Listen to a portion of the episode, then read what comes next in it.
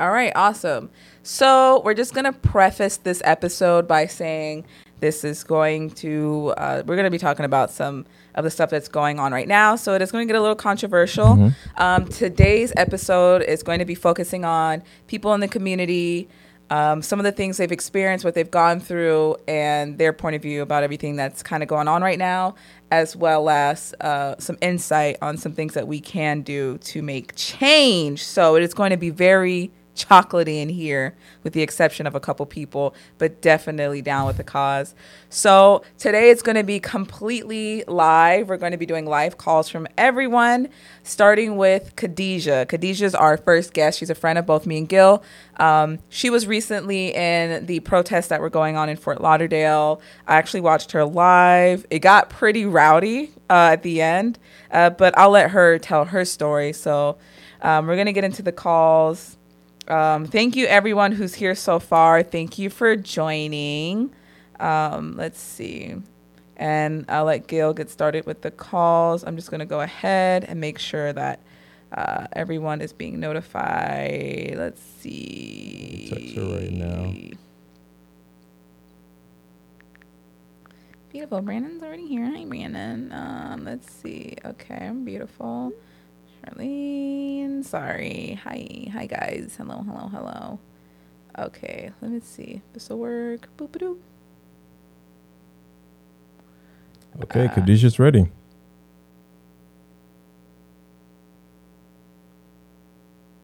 So going go ahead and give her a call. Yeah, let's go ahead and give her a All right. call. Ooh. Oh, it's Gil's foot. I gotta track this somewhere. Hello. Hi, Khadijah. Hey, Hey, Jess. Hey, Gil. How are you guys? We We're are good. great. How are you? awesome. I'm great. I'm doing great. Just uh, relaxing at home right now, finally.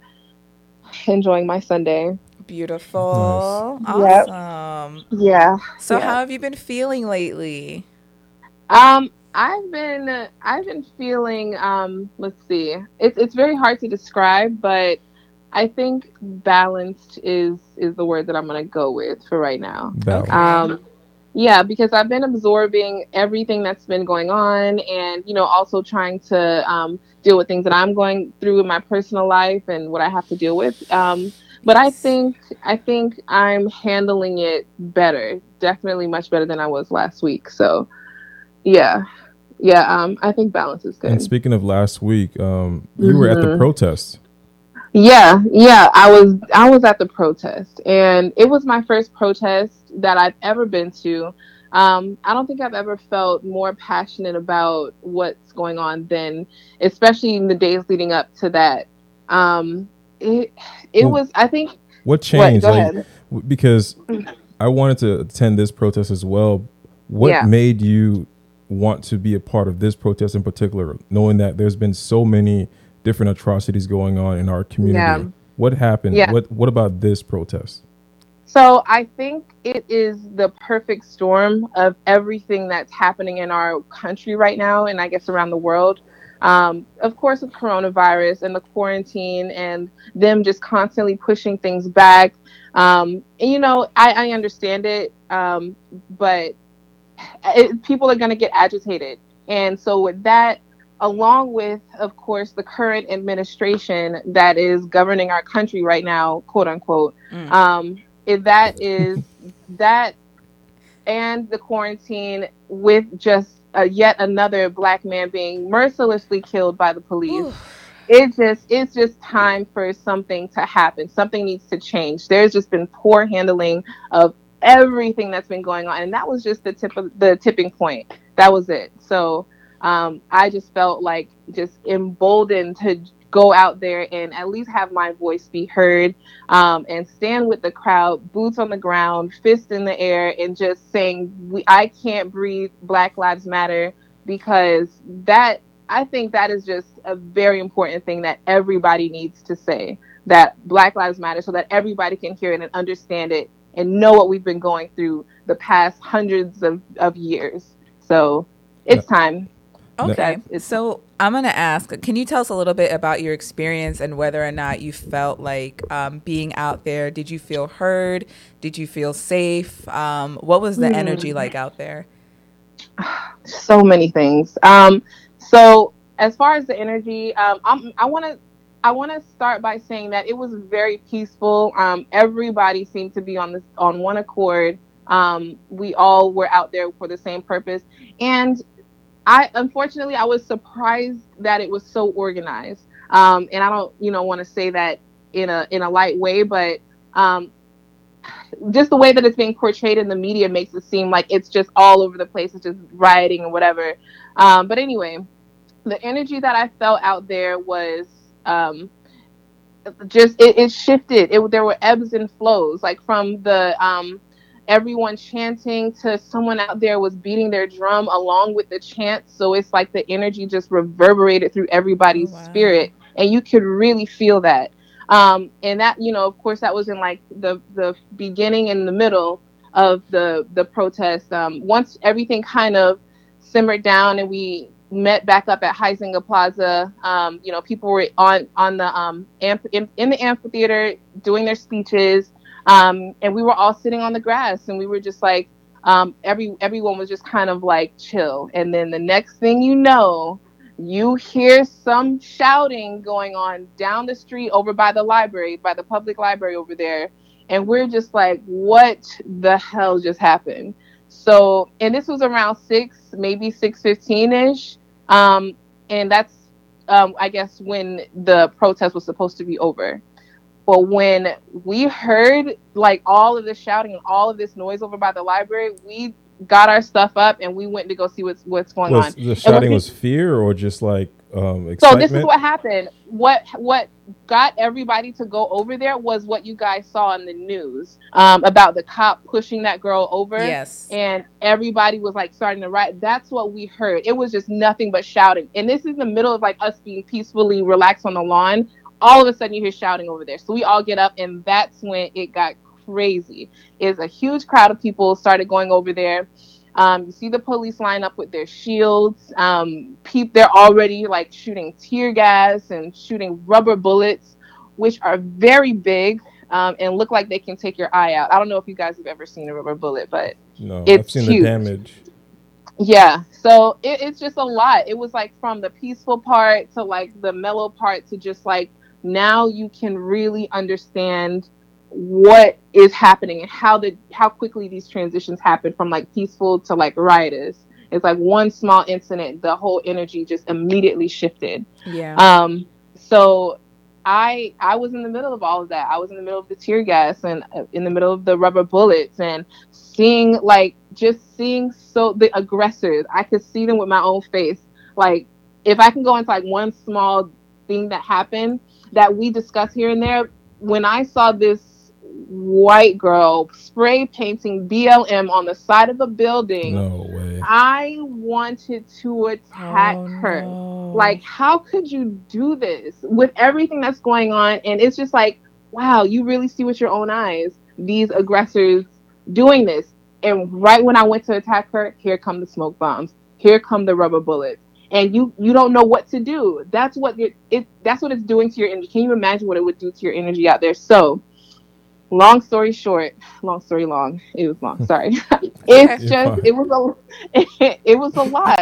Um, but I all in all, I was I'm glad I got to experience it, and you know I'm glad I got to see what everybody's talking about and really see it from a completely different perspective than I thought it was going to be. Um, so yeah, if you're really passionate about something, I encourage you a person to attend a protest because I think it's very important for you to see what that means to you, to your cause, and to the people who support it as well. So, okay. Yeah.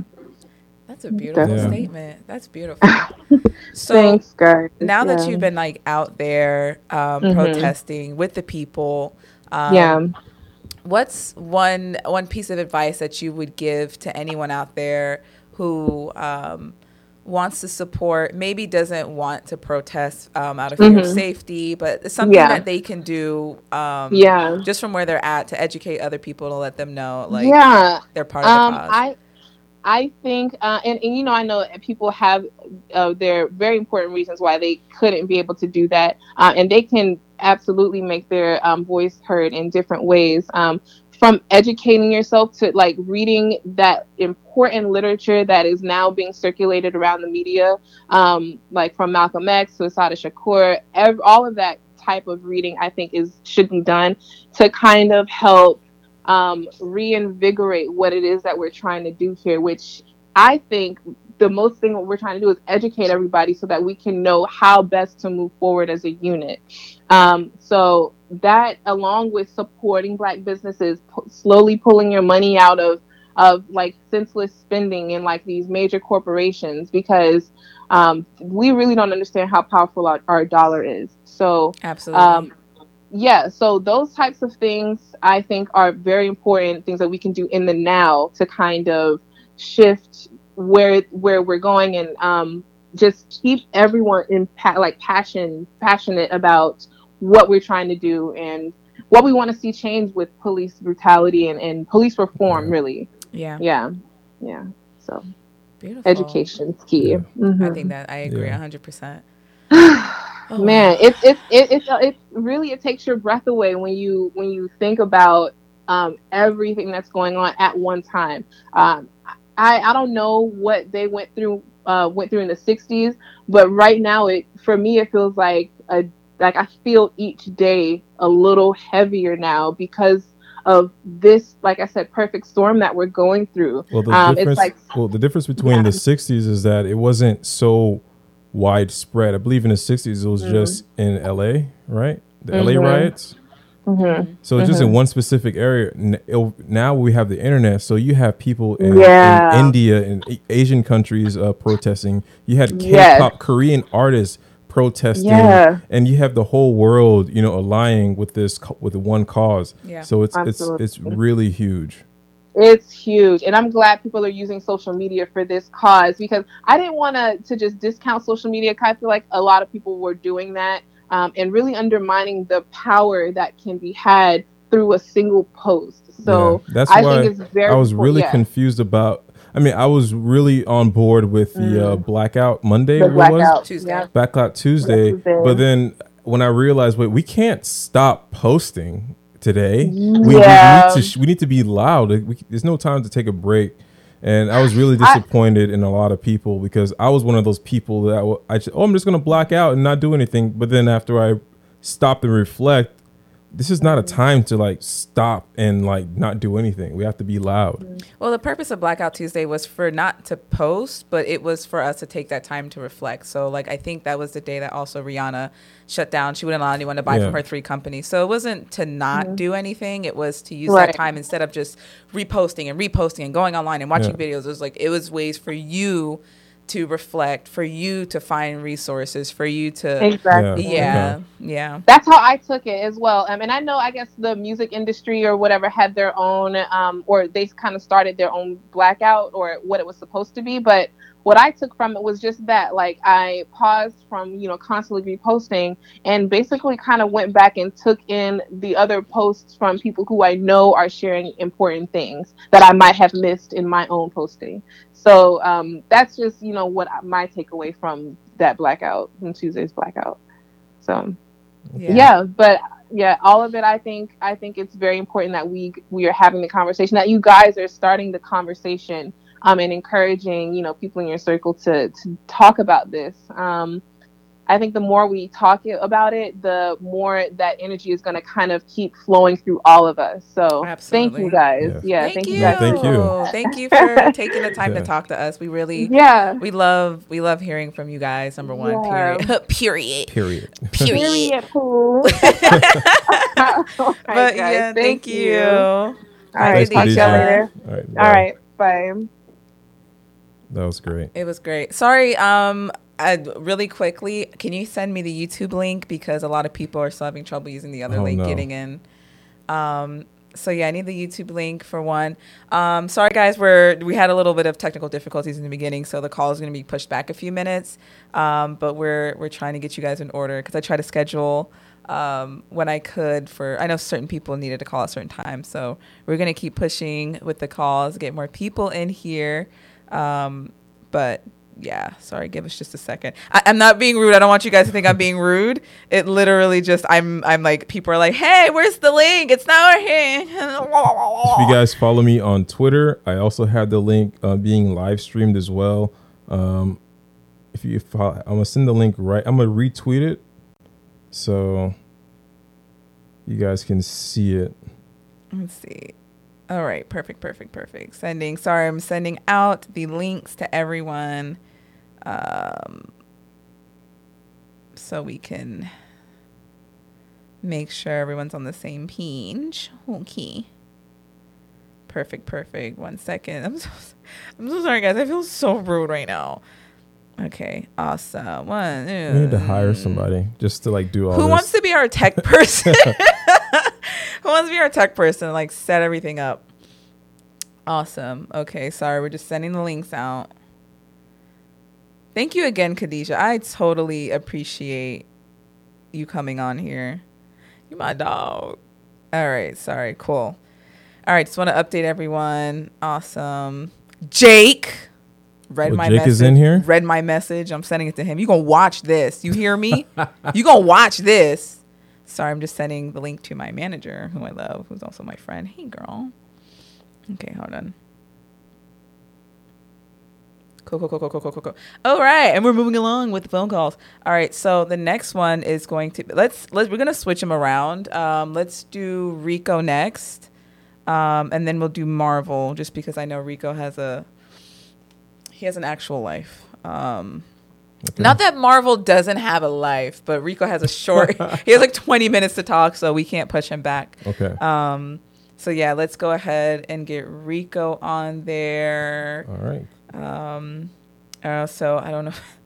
hey Rico. Um, let me see. I don't know if he's in the the thing already. Sorry guys. Um, You want to text him see if he's ready? yeah, let's see. Um, let's go ahead. Uh, let's see. Go.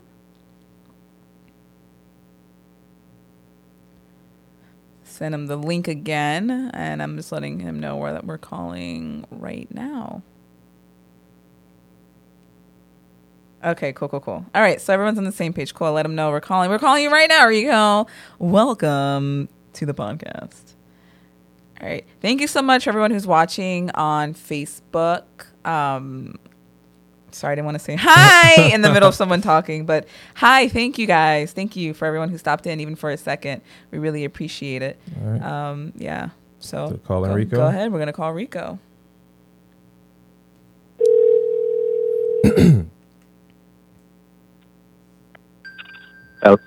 Hey, how's it going, Rico? This is Gil. Hey, Rico.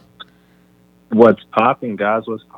What's Good. poppin'? How you doing today? How's everything? How's the wife?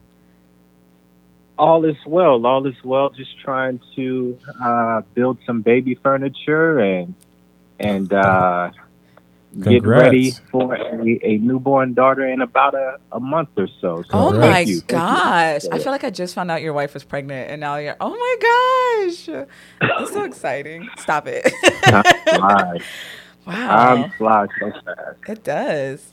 Okay, so a little bit about Rico really quickly. So Rico is a longtime friend of mine. I've known him for like 15 years, I think.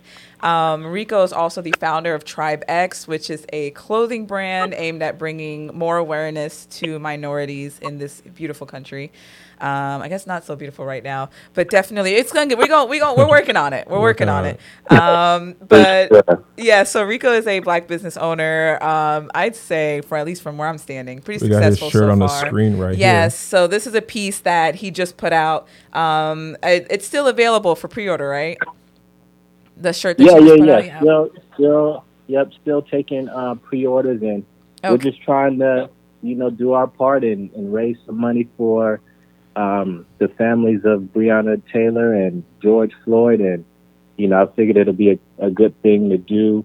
Um, you know, so that's yeah. Pre-orders are still available, um, and you know, get on there while you can, and we'll raise as much money as we can. Awesome. Okay. So proceeds from this shirt here, um, when you go to make the purchase, me and Gil already bought ours yesterday. When you go ahead and buy this shirt here, you can select whether or not you want to donate um, your proceeds to either George Floyd's memorial or to Breonna Taylor.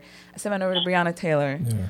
Um, I feel like Sad. not like George. I did too. Both are sad, yeah. But I think did that uh, since George Floyd is kind of on the forefront right now, Mm-hmm. not that people forgot about Breonna Taylor, but I think people are kind of like just starting to shift that way. I thought the same thing. Yeah, so I definitely I sent my funds that way, um, and so you know, send wherever you want to send. But definitely, I think um, the George Floyd one's been I saw what you posted, and uh, did you text it to me? The post where people like replying to uh, racist comments online and trying to correct them. But you said instead of doing that, how about you send your dollars? Yes, to, uh, send your yeah. dollars. Talk with your Very wallets. important. Yeah. Talk with your wallets. Do that instead. So this is still available for pre-order. Um, this this shirt I think is super powerful. I think Yep. we need to stop being apologetic about Mhm. um, the stances that we have. And even though this might be a little bit offensive to some, I think a lot of people need to see things like this to open up the discussion. So I'm gonna stop talking during Rico's time. I'm going to. It's all good. It's all good. Um, so Rico, tell us a little bit about Tribe X, um, kind of the the mission behind it, and why you created the piece, some of the pieces that you did, and, and what it means to you. Yeah, well, I mean, ultimately, the brand is this kind of social commentary on America as a whole. Um, I really just tried to uh, hone in on a couple of pillars that I think have divided mankind, especially in America, over like the last, what, however long America has been around. My math isn't that great right now, but but basically, um, we're focusing on race, religion, and and economics. And I mean, you know, obviously we're going through, um, you know, some uh, racial um, things right now that are really at the forefront. But you know, obviously, religion has, you know, divided people. Um, whether you're Christian, Muslim, atheist, whatever, um, you know, there's been wars and and a lot of, you know, religious persecution. And then, you know, when it comes to the economic side, we we live in a, a classism, you know, type of society where Yep. the rich get get richer, the poor, you know, don't get a doggone thing, as people say. So Mhm. um, it's really just like the name itself is, you know, we're tribal in nature. So, you know, poor people tend to stick around or, or hang around poor people. Rich people stick around uh, rich people. Christians hang with Christians. Black people with black people, so forth and so on. So, um, I mean, ultimately, it's just a social commentary, and I just want to make some provocative pieces. Um, not all of them are going to probably be as provocative a- as this T-shirt that we just put, put out yesterday. Actually, um, did a collaboration with one of my uh, good good friends from college. He actually is a uh, footwear designer um, out in, in Oregon, but um, we worked together, put together the T-shirt, and um, think it's going to be a, a profound piece to make people, you know, question what's going on in society. You know, black people aren't necessarily being hung from ropes or from trees nowadays, but you know, we've seen the video that's been circulated time and time again, and I think, you know, lynching is not uh, restricted to just someone, you know, being hung from a tree or drunk, Yeah. dragged, you know, from a, a truck like back in the day in the '60s and, and before that. Um, you know, people are still getting killed in, in, you know, whether it's a shooting or whether it's, you know, suffocation by knee, you know, whatever you want to call it. So, I'm um, just trying to bring awareness to that, and we want to use our platform. I have a baby; I can't be out in the street protesting necessarily, uh, so so I'm going to use this as my win. I think everybody, We appreciate Um, it. Yeah, definitely. yes, yes, I think everybody can, you know, you don't necessarily have to be out in the streets. I think we need everyone, you know, just kind of using your platform like you guys are. Uh, you guys don't necessarily have to be out in the streets, but by having this, you know, uh, platform for people like myself and others to speak, uh, I'm going to use my clothing brand to speak on the subject matter. So we're going to need people out in the street. We're going to need people uh, online tweeting or posting. We're going to need professionals to get legislation passed, so forth and so on. So everybody, sure. um, you know, I've been saying this over the last couple of weeks. The Chicago Bulls didn't have five Michael Jordans. They had, you know, a Scottie Pippen to uh, assist. They had a Dennis Rodman to rebound. So everybody just needs to play their role. um, and contribute in whatever way they can and use their platform that God has given them to, you know, let their voice be heard. So beautiful. Okay, beautiful. That That's was nice. well. I couldn't. I definitely. I couldn't have came up with that. Um, so, what do you want to say to everyone out there? Um, kind of just going through it right now. Does it know how to feel? What's happening? What What's just a word that you want to give out to the people right now? That's a good question. I'm no politician, so I can't really tell people how to feel. You know, I think even amongst black people, I'm black, but I can't speak for the whole, you know, race necessarily. But, um, you know, I think I think this is a a, a big moment in history for us. I've been telling my friends and everyone that like I've never. I actually had three of my Caucasian um, coworkers reach out to me consecutive days last week, like as things were uh, beginning, and I was like, man, it's been a lot of, you know, black kids and black black men, women have gotten killed in the past, but I've never had, you know, white folks reach out to me. So I was like, what's Yeah. going on here? but uh, Yeah, it's an awakening. uh, yeah, exactly. And they, they really just asked me. They was they were like, Rico, you know, what can I do as a white person to help the cause? And I was just like, yo, just use your voice, man. What you don't have to, you know, bombard people with um, social media posts or whatever. But you know, uh, your friend group is going to be a lot more white than mine. You know, that's just Yeah. how you know tribalism works. So if you see something that or hear something that's out of line, you know, that's your your opportunity to jump in and interject, um, you know, and kind of relay the information that that myself and other black people are spreading to, you know, hopefully educate those people. But as far as you know, how people should should react, you know, everybody deals with grief in their own way, and I think you know the protest and and ultimately rioting and looting are results of you know hundreds of years of oppression, and that's going to be one way for people to to release that energy, and you know other people are going to you know post. So I just think everybody has to find their way, um, you know, to release some of that anger and aggression, and uh, hopefully it doesn't get violent. But you know, it is what it is. Exactly. Yeah. Awesome. Well, thank you so much, Rico. Um, I'm going to go ahead and after this episode is finished, I'm going to put in some of the links to your socials where they can find the shirt, the rest of your clothing. But really quickly for the people that are listening live, can you give us um, your socials for your clothing brand for yourself if you like, and where they can find uh, this shirt that's on pre-order right now? Yeah, absolutely. The shirt is still available for pre-order. Um, they should be shipping out in a couple weeks, so just bear with us. But uh, the website is Tribe X by Rico, and that's Tribe spelled the traditional way, X just like the letter, by B Y Rico R I C O dot com. And um, you can follow me on Instagram, on Facebook at the Tribe X brand. Um, and then my personal one is the Suave one. That's just because I think I'm kind of cool, but you guys may not. but uh, yeah, that's a Suave one uh, all together, and that's one spelled out O N E. So um, yeah, just check us out, um, and you know, look forward to putting out more um, thought-provoking pieces. And you know, if you like the T-shirt, uh, feel free to get that. And like I said, 100% of proceeds are going to be donated. So uh, I'm not making any money personally off of this, just trying to get the word out. Beautiful. Well, thank you so much for joining us, Rico. We're gonna go ahead and let you go to your gorgeous wife. His wife is beautiful, y'all. If y'all check out his social, you'll see her. But um, we're gonna let you to you, go. man. yeah, it's good talking to you. We'll see you soon. Likewise. All right. All right, guys. Bye. That was good.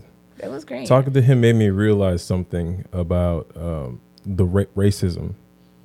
There's the covert racism, one that's like hidden behind, you know, like legislations and redlining where people can live and job opportunities. Then there's the racism that we hear in the news where the kneeling and the shootings, and that happens a lot.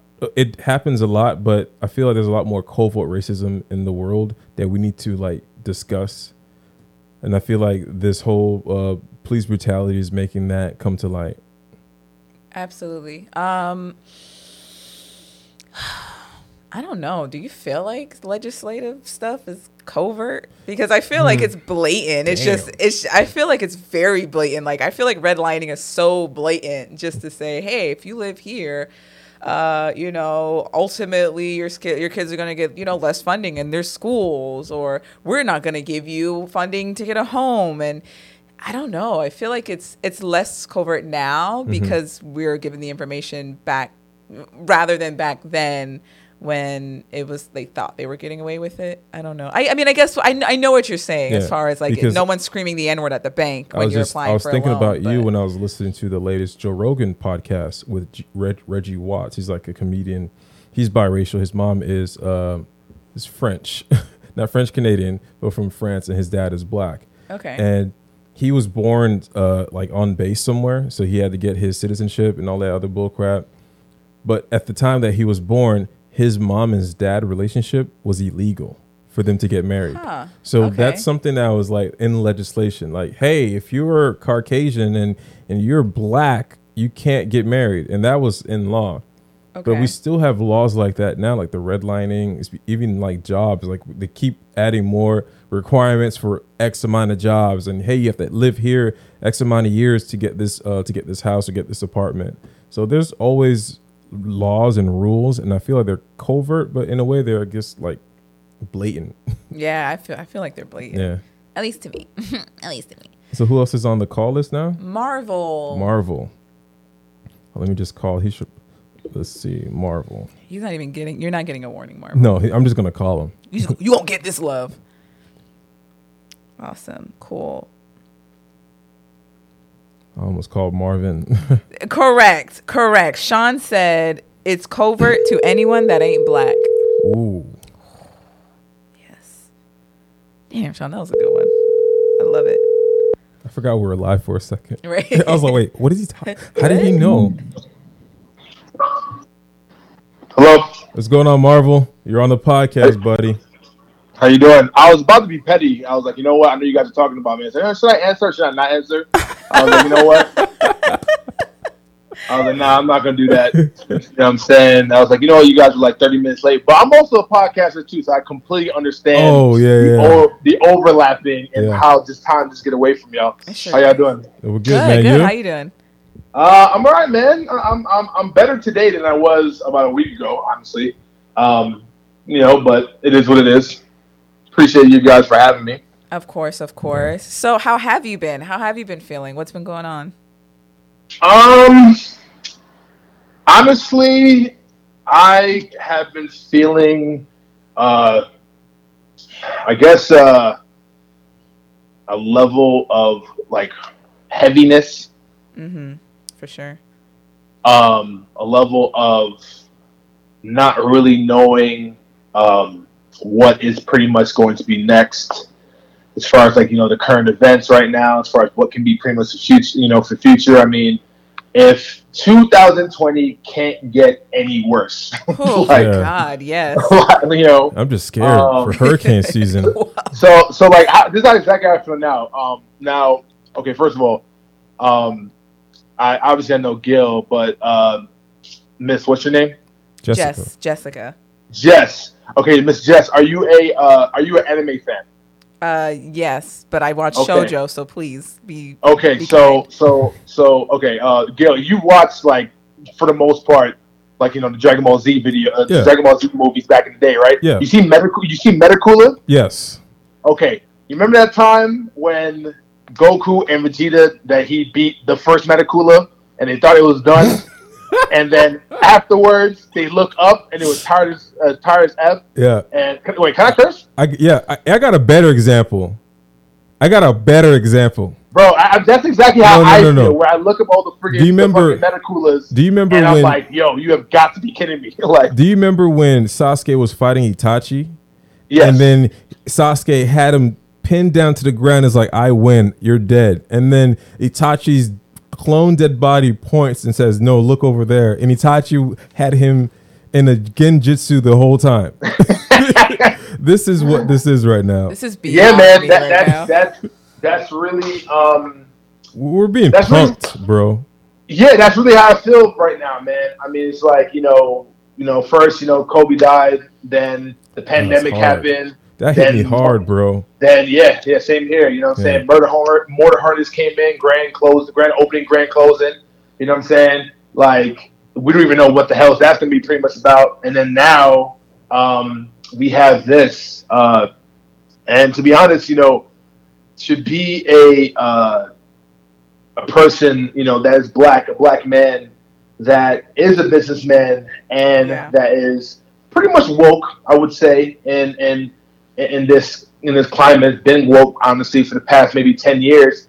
It, it's it's kind of it's kind of it's kind of torn. It's kind of te- it's kind of like a tearing feeling Yeah. because you know it's like while I do support the looting and I do support you know the violence to some extent, Yeah. um, it's like how can I support that when I'm also a businessman as well too. Yeah. Um, so, So yeah, how that's- do you that's- how do you explain that though? Because because I understand it, and I'm sure Jessica understands it, but for the people that are listening who might not be for the cause or might be for the cause and don't understand, how do you support the looting? Because I support in the sense that we're kind of sick and tired of being sick and tired and and being heard. So if this is the way that we need to be heard, that's what the people have to do. if if you if you look at it in a stand of first of all if, if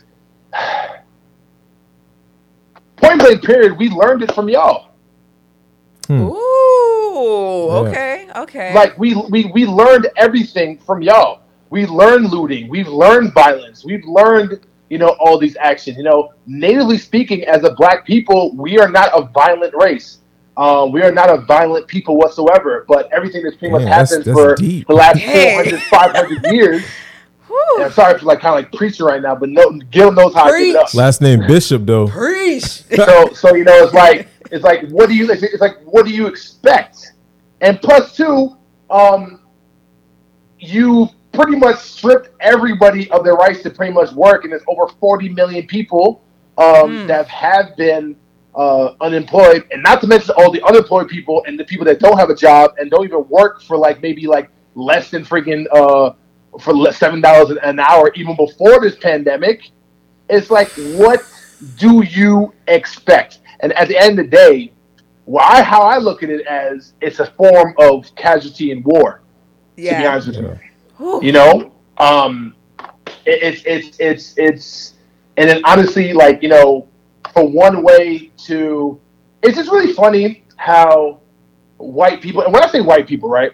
Because I have white friends, I have, you know, what I'm saying, I'm the white people who I'm talking to, who I'm talking about, is the Caucasian people. I'm talking about the white people from Mount Caucasus. Yeah. That that that's that's those are the people that I'm talking. about. Those are the people with that had the evil mindset and that you know cannibalism pretty much came from and all that. I'm talking about that type of white supremacy. You know what I'm saying? So I'm not talking about the That's Polish people. I'm not talking about the harsh. kind people. I'm not. That I'm, hard white. Yeah, yeah. It's it's it's it's. I'm not talking about. I'm talking about that specific. Um, it's it's just when we it's, it's like when we get to a certain point, man. Um, it, it's just it's just it's just tough. It's just really really tough to um, you know, to pretty much. I just don't understand how for a people that is the most educated, quote unquote, which is white people, we have to educate them on this. Can we change the name of this episode to "We Learned It from Y'all"? Damn. Yeah. I want to We learned get it from that, y'all. tat- I wanna get that listen, tattooed like, on look, myself. Look, Dang. it's, it's it's all. Listen, this is not just a. This is not a um, reaction. This is a response. There's a plain Ooh. difference between those two. Ooh. You know what I'm saying? Okay. You know, Woo. um, it, it's it's it's a response at the end of the day. And um, what do you value more than life itself? It's Ooh. properties, it's companies, it's all that, and pretty much a bag of chips. Honestly, you know, it's, it's that that that is your life form. You know, um, you don't care when we lose lives. No. You care when you lose businesses, when you lose money. See, here's the thing too. Um, Martin Luther King, Martin Luther King, he uh, he got assassinated, right? I to believe. What year was that? Oh, You guys look that up? mid 60s. Yes. Yeah, mid '60s, right? Okay, so people tell me that that was the reason why and why that we had like, a lot of change, um, because of Martin Luther, Martin Luther King. 1968. 1968, right? Yeah. And I'm like, listen, God rest his soul. But Martin Luther, Martin Luther King was not the reason why we had the civil rights activist movement. It's because of the the response of the assassination of the reason why. When we started going crazy, looting over a, a, a thousand cities started rioting over forty-seven million dollars. It's like 180 days or something like that. Say what? I'm, I, I remember how many days it was. Yeah, like like like that was in in response to that. Like oh shit, like these niggas ain't playing. You know what? like so. What do you like? What do you like? What do you expect? I've been going through wars on Facebook and on talking to people about this whole thing, and it's like, while I don't condone, you know, the violence, you know what I'm saying? Like, I do understand it. And what people need to understand is this, as and this is kind of like a like a general consensus been going on. Listen, at the end of the day, like we want equality. Like you better be lucky that we don't we don't fucking want revenge. Like that's that's that's mm. that, that's a whole fact. Mm. Because if, if we wanted revenge, this would be a whole different story. Yeah. Wow. That's that was deep. I wish I had a towel so I could just throw it in. Yeah. Just, and we ain't calling nobody else. I'm kidding. that's it. Yeah. Whew, that's energy. And this, and this is coming from and this is coming from a person that you know who owns a business, um, who works with that owns people. four businesses, like yeah. that that that that that is invested in like you know other ventures and you know that runs you know runs companies. You know, um, I would say this too, and I've told this many many different times. Yes, it's very sad that you know even my own people that lost their job, lost their businesses. You know that's very very sad. Don't get don't get it twisted. But what people need to understand is two things. Number one, it's really funny how people want to look at the people that's looting and taking all these like stuff and taking all these properties and all these items, but we're not really looking at what was the real looting that happened about three months ago when they took five hundred billion dollars hmm. away from us and gave and pretty much gave it to the, the large companies and large corporations. We're not gonna we're not talking about that. Yeah. Shit. We're not talking about that looting. Yikes. Yikes. We ain't talking about that. Wow. And then guess what? Here's another too. That's I would say as well too. As a black businessman, a businessman that employs over 30 people that you know, like well, you know, now because of the pandemic, you know, I'm definitely building back up, but you know, that's another story for another day. I will lose my fucking businesses 10,000 times over if that means that I'm able to save a race or I'm, I'm able to save lives in the future. If I have to burn down my own business or any other business 10,000 10, over to make sure that more innocent lives do not get taken by the system, then so be it. I love that. I love that. I've had a lot of people, white and black, losing business, getting looted, and a lot of them are feeling the same way. They're like, hey, listen, you know, I have insurance, I can rebuild. Mm-hmm. Or listen, you know, if this means that this is going to incite some real change in this nation, take it all. Yeah. Take it all, honestly. You can't so. take back life. No, you, you can. You have insurance. There ain't no insurance on life. there's no insurance on losing your life. Nope. Damn. That was deep, man. What do you get? What do you get? That's the thing. What do you get when you have life insurance, right? When God forbid somebody dies, you get back. You get money, right? Do you get back their fucking life? No, you don't. You do not. So where, like, so where do we put the value in things? Where does America put the value on things? That's that's that's the real question. And plus, when it comes to the to, to the Boston Tea Party and all that. Don't even get me started on that. yeah, that was looting. like, like, we learned it from y'all. Rape and pillage. Mm-hmm.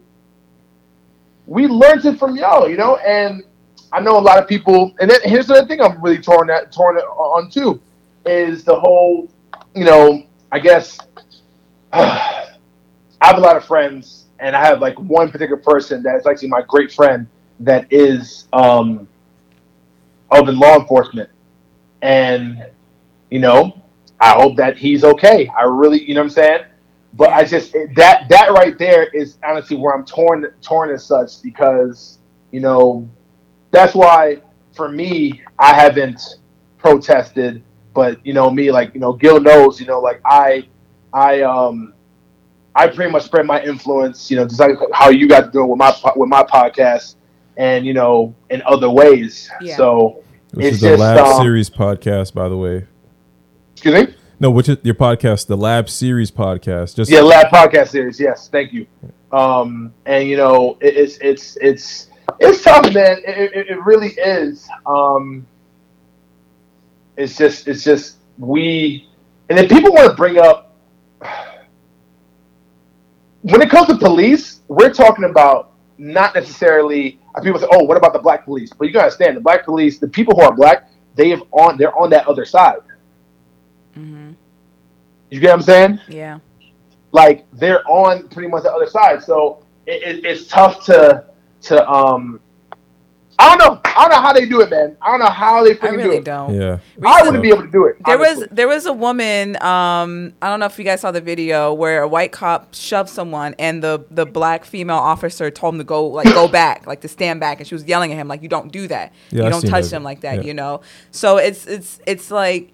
You know, oh. you don't have to shoot another officer for doing something bad, but if you see something, say something. Like, don't make an example to everyone else. Like, I'm not going to sit you, back you, and you guys do know that it's actually it's actually in the law, right? It's actually of the law to to react in a physical matter if police are unjustifiably doing things to It's civilians. a human reaction. It shouldn't even No, be a no. law. It should just be. No, no, no, no, no. It is a human reaction, which I mean, it is a human reaction, but you you do know what the uh, what the bystander law is, right? I mean, the by the bystander. Uh, oh my God, the bystander uh, syndrome, where like it's a psychological um, kind of like effect where when people see something that's tragic, they sometimes get frozen in time and they have to pick between. It's kind of like a fight or flight thing. They pick between either recording it or do something Yeah. but people always pick, I guess, recording it because that's more of a, I guess, a better. See, that's another thing too. Like, listen, I don't know how much time you guys have, honestly. So I'm not really trying to ramble, whatever. But like, that's another thing too. Like, people always get on people when, like, oh man, how come you didn't do anything when you uh, friggin' uh, when you were there? You just recorded.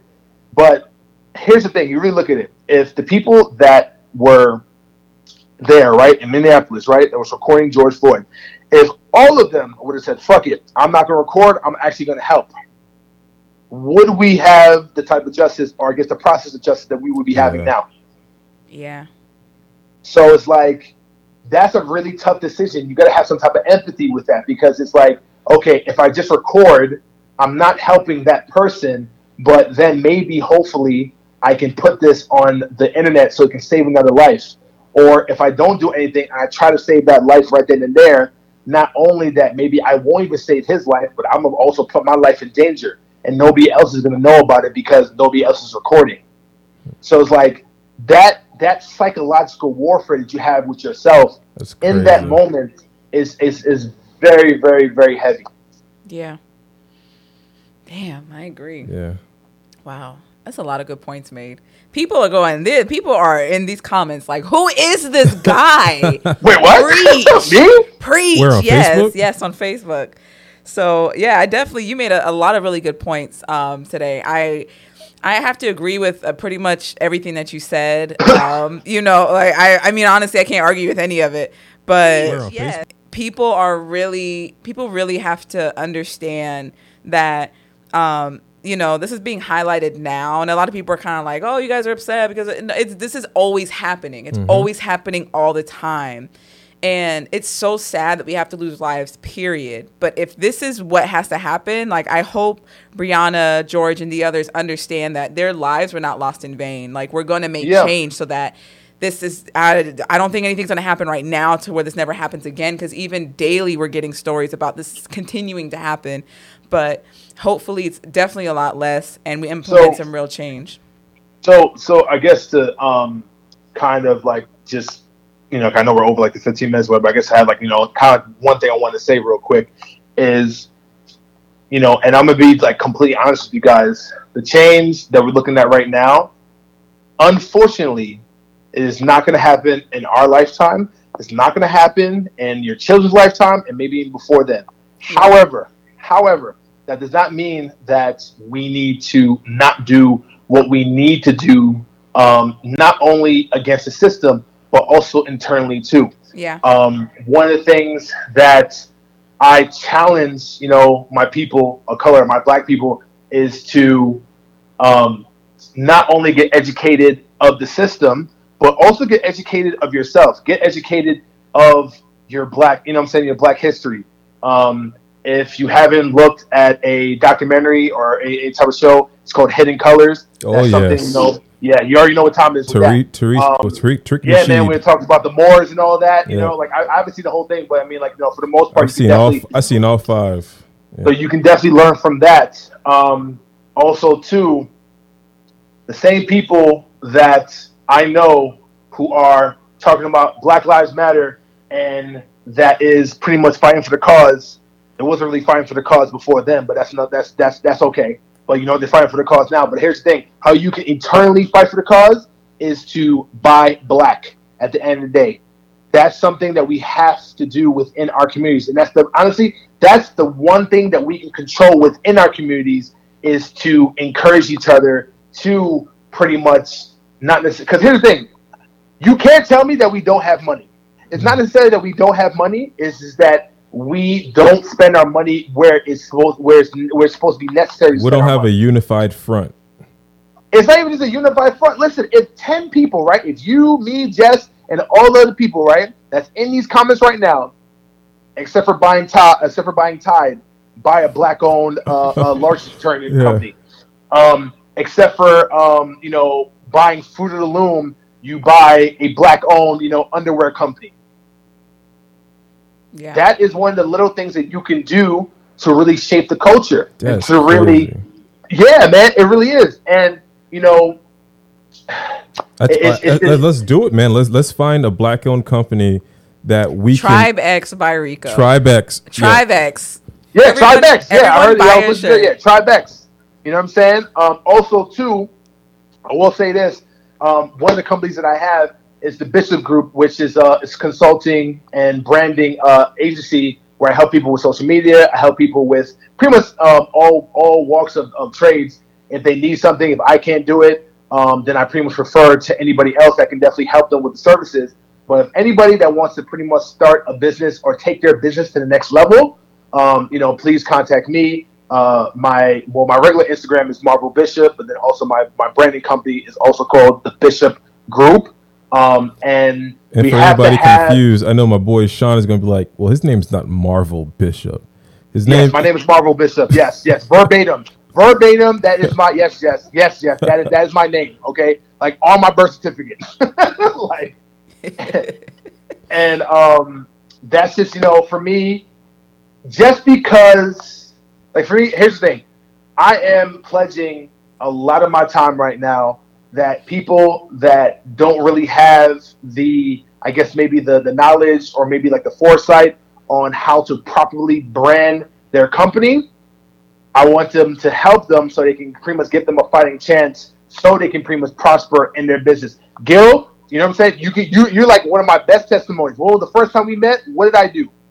we had a consultation. Yeah, and then what happened? I you know I helped you change up Yep. your whole entire scope. Yep. Yeah, literally So- the podcast name, uh, the podcast cover, the podcast location, the the backdrop, uh, a lot of a lot of the things that I have done as a content creator stemmed from my conversations with Marvel. And legit like we we did the interview and you're like no we're not doing this in here. We're going to do it in your living room. I'm like what? Uh, uh, you know just those stuff stuff like that they help. And that i even started consulting because of our consultation Yeah, man, and that's where it's at. That's what that is. You know, at the end of the day, iron sharpens iron, man. Yeah. And just because, um, you know, you know, and, and that and that's what that's what pretty much I'm giving out uh, and helping the other, uh, you know, the other, you know, especially uh, other black-owned businesses as well too, to help them shape and to help them, uh, you know, uh, build their brand as well too, and help their business out. So I know I took out way more of your time. I do apologize. I do. I know. I, I feel. I feel just kind of like cringing a little bit. Oh, we gotta go to the next guest. Oh, we gotta. Go, you know what I'm saying? So. they'll, Um, they'll be fine i hope i hope They're all like, Any other uh uh you you told me other questions six you got for me? thirty. No, I think that's Th- it. th- for that's today. it. Yeah, you you hit the nail on the head. we I got to get you in the studio soon though Yeah, man. Anytime you guys are ready for for a, a one-on-one interview or one-on-two interview, you know what I'm saying? Uh, I'm I'm I'm down. I mean, you know, we can also we can interview each other. You know what I'm saying? I don't mind, you know, having you guys coming on, you know, convos with Bishop, my one-on-one, uh, you know, platform as well too. Uh, so yeah, so I mean, yeah, I think I already shouted out my stuff already. Uh, follow me on Instagram at Marvel Bishop, my consulting and branding company at the Bishop Group, and also too on YouTube, Marvel Bishop TV. We have Convos with Bishop, where I have one on ones, the Lab podcast series, where we have really cool gents, where we talked about culture, life, guy talk, pretty much entertainment, music, sports, everything in between. Um, yeah, I mean that's it. You can find some other things too, like my gaming channel on on YouTube as well. Um, and honestly, before I leave, how long did it take you guys to really time that culture theory? Like, don't do it now. Don't do it now because it's kind of freaky. It's kind of freaky. Like. No, I'm talking about. I'm talking about when you guys like time yourself to say culture culture theory.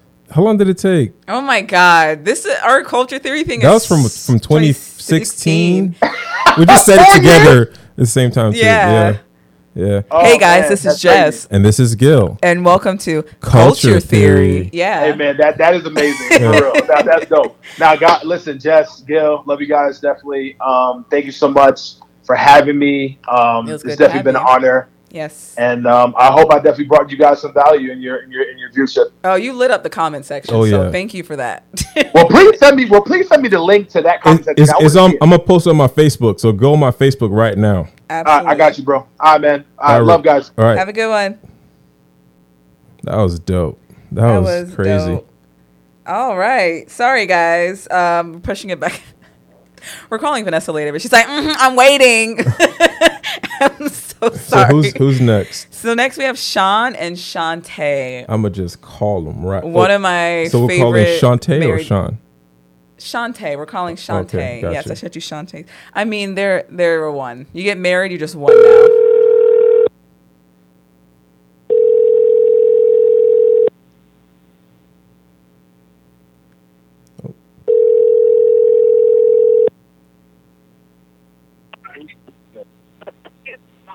Hello. Hey, Hey. Hey, Shantae, how you doing? good. Good. Hold on. Let me put you on speaker. Okay, How are you guys? good. good. Is Sean is Sean with you as well? Yeah. I'm like, I love you guys. so What's going on, much. Hey, guys? How you doing? Nothing much. How are you guys? We're good. Good, good. How have you guys been doing this week? How you feeling? Haha. That's the question. Wild. I think we're on the better side of this week. Um, we didn't start off this week that great, but we're. I think we're getting a little better each day. Okay. Sure. I've been seeing Sean on social just Man. like shutting people down. How has that been? Bro, it Can we talk about that? Are you I- are you good to talk about that now? yeah, I am. I mean, you know, kind of kind of like Marvel, I'm I'm definitely in a better headspace today than I was about a week ago or earlier this week.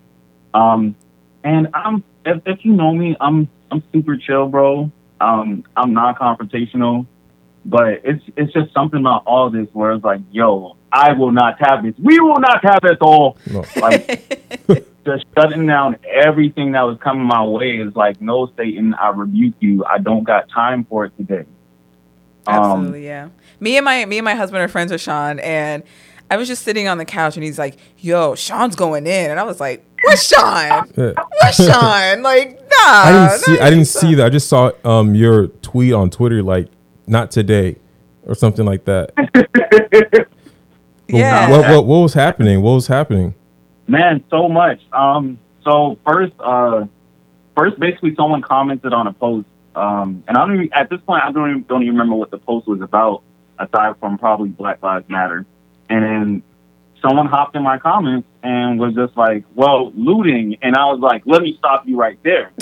and from from there on, I've kind of just been going just in different comment sections, um, comment sections, and just going off on people like, "Bro, like you don't get it. You're a part of the problem." Nah, don't even talk about it. Just keep your mouth closed. Yeah.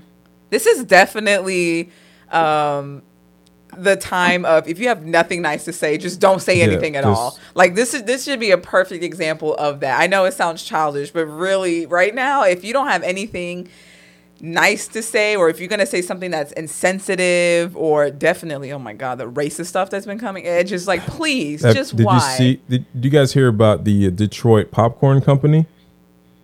No, I don't think we have. So I'm a I'm gonna post a picture of it right now, and pretty much what happened was this company decide this the owner of the company decided to comment on a Facebook page and say that they want now you wonder why police put um, necks on their knees on their necks.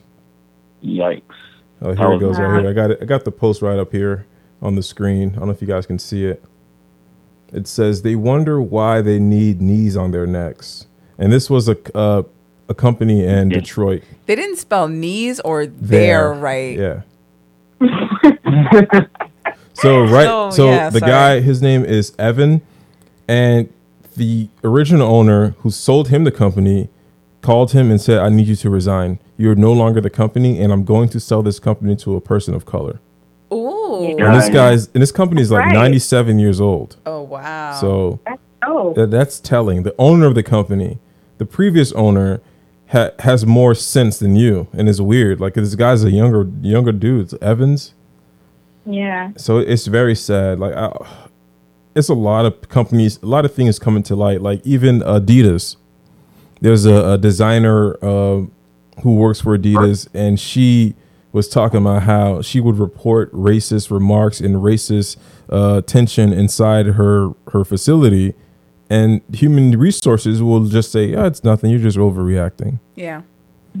So it's so many stories, and I, that's what I was talking about when Marvel was talking about the uh, not Marvel, but Rico mentioned uh, racism and like the major racism and like killings and shootings. And I was thinking to myself, what about the covert racism? What about the racism that's in the workplace that Yeah. that Yeah. happens every single day?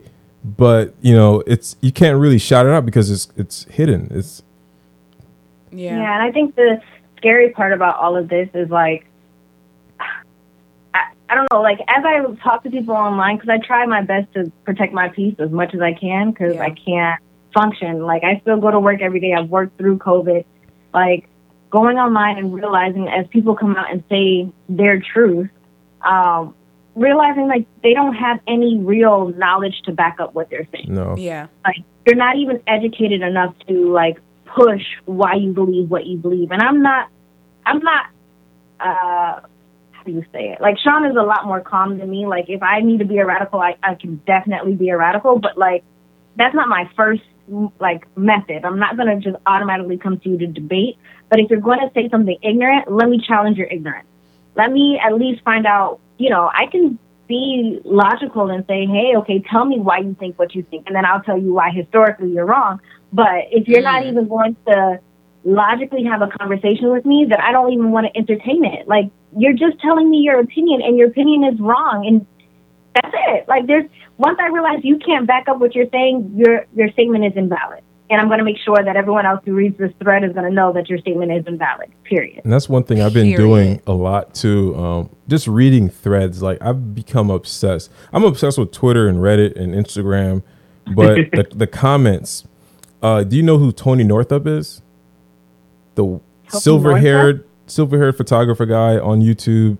He has a beautiful wife, Chelsea Northrup. Anyways, uh, they're they're white, and he's been going on Instagram posting, you know, the black square, then posting a lot of, you know, Black Lives Matter type sentimental, you know, pictures. And everybody's on his comment section are like, I didn't follow you for this. Stop with so political crap. And it's Bro. like, how is this a political crap? What what's so, what about this is being political? What and you find that everywhere, from gamers to clothing, and it's it's literally becoming the stigma of like shut up and dribble, like Yes. stay in your lane, Yeah. and and it's it's sickening. It's it's super sickening to the point where like for my own mental stability, I had to I had to filter filter myself and just say, hey, like Sean, like you gotta you gotta calm down on how much you're going through these comments because you're.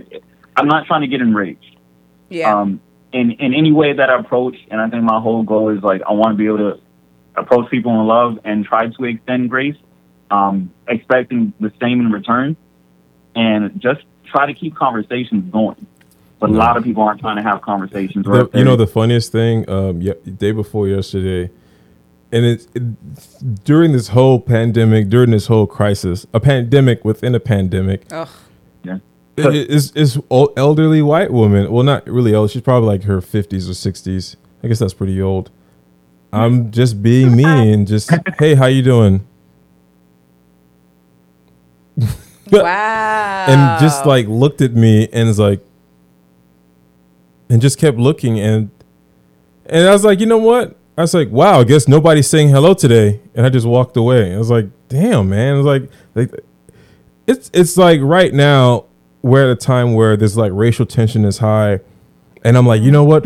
I'm like, screw all that. This lady's a woman. I'm a man.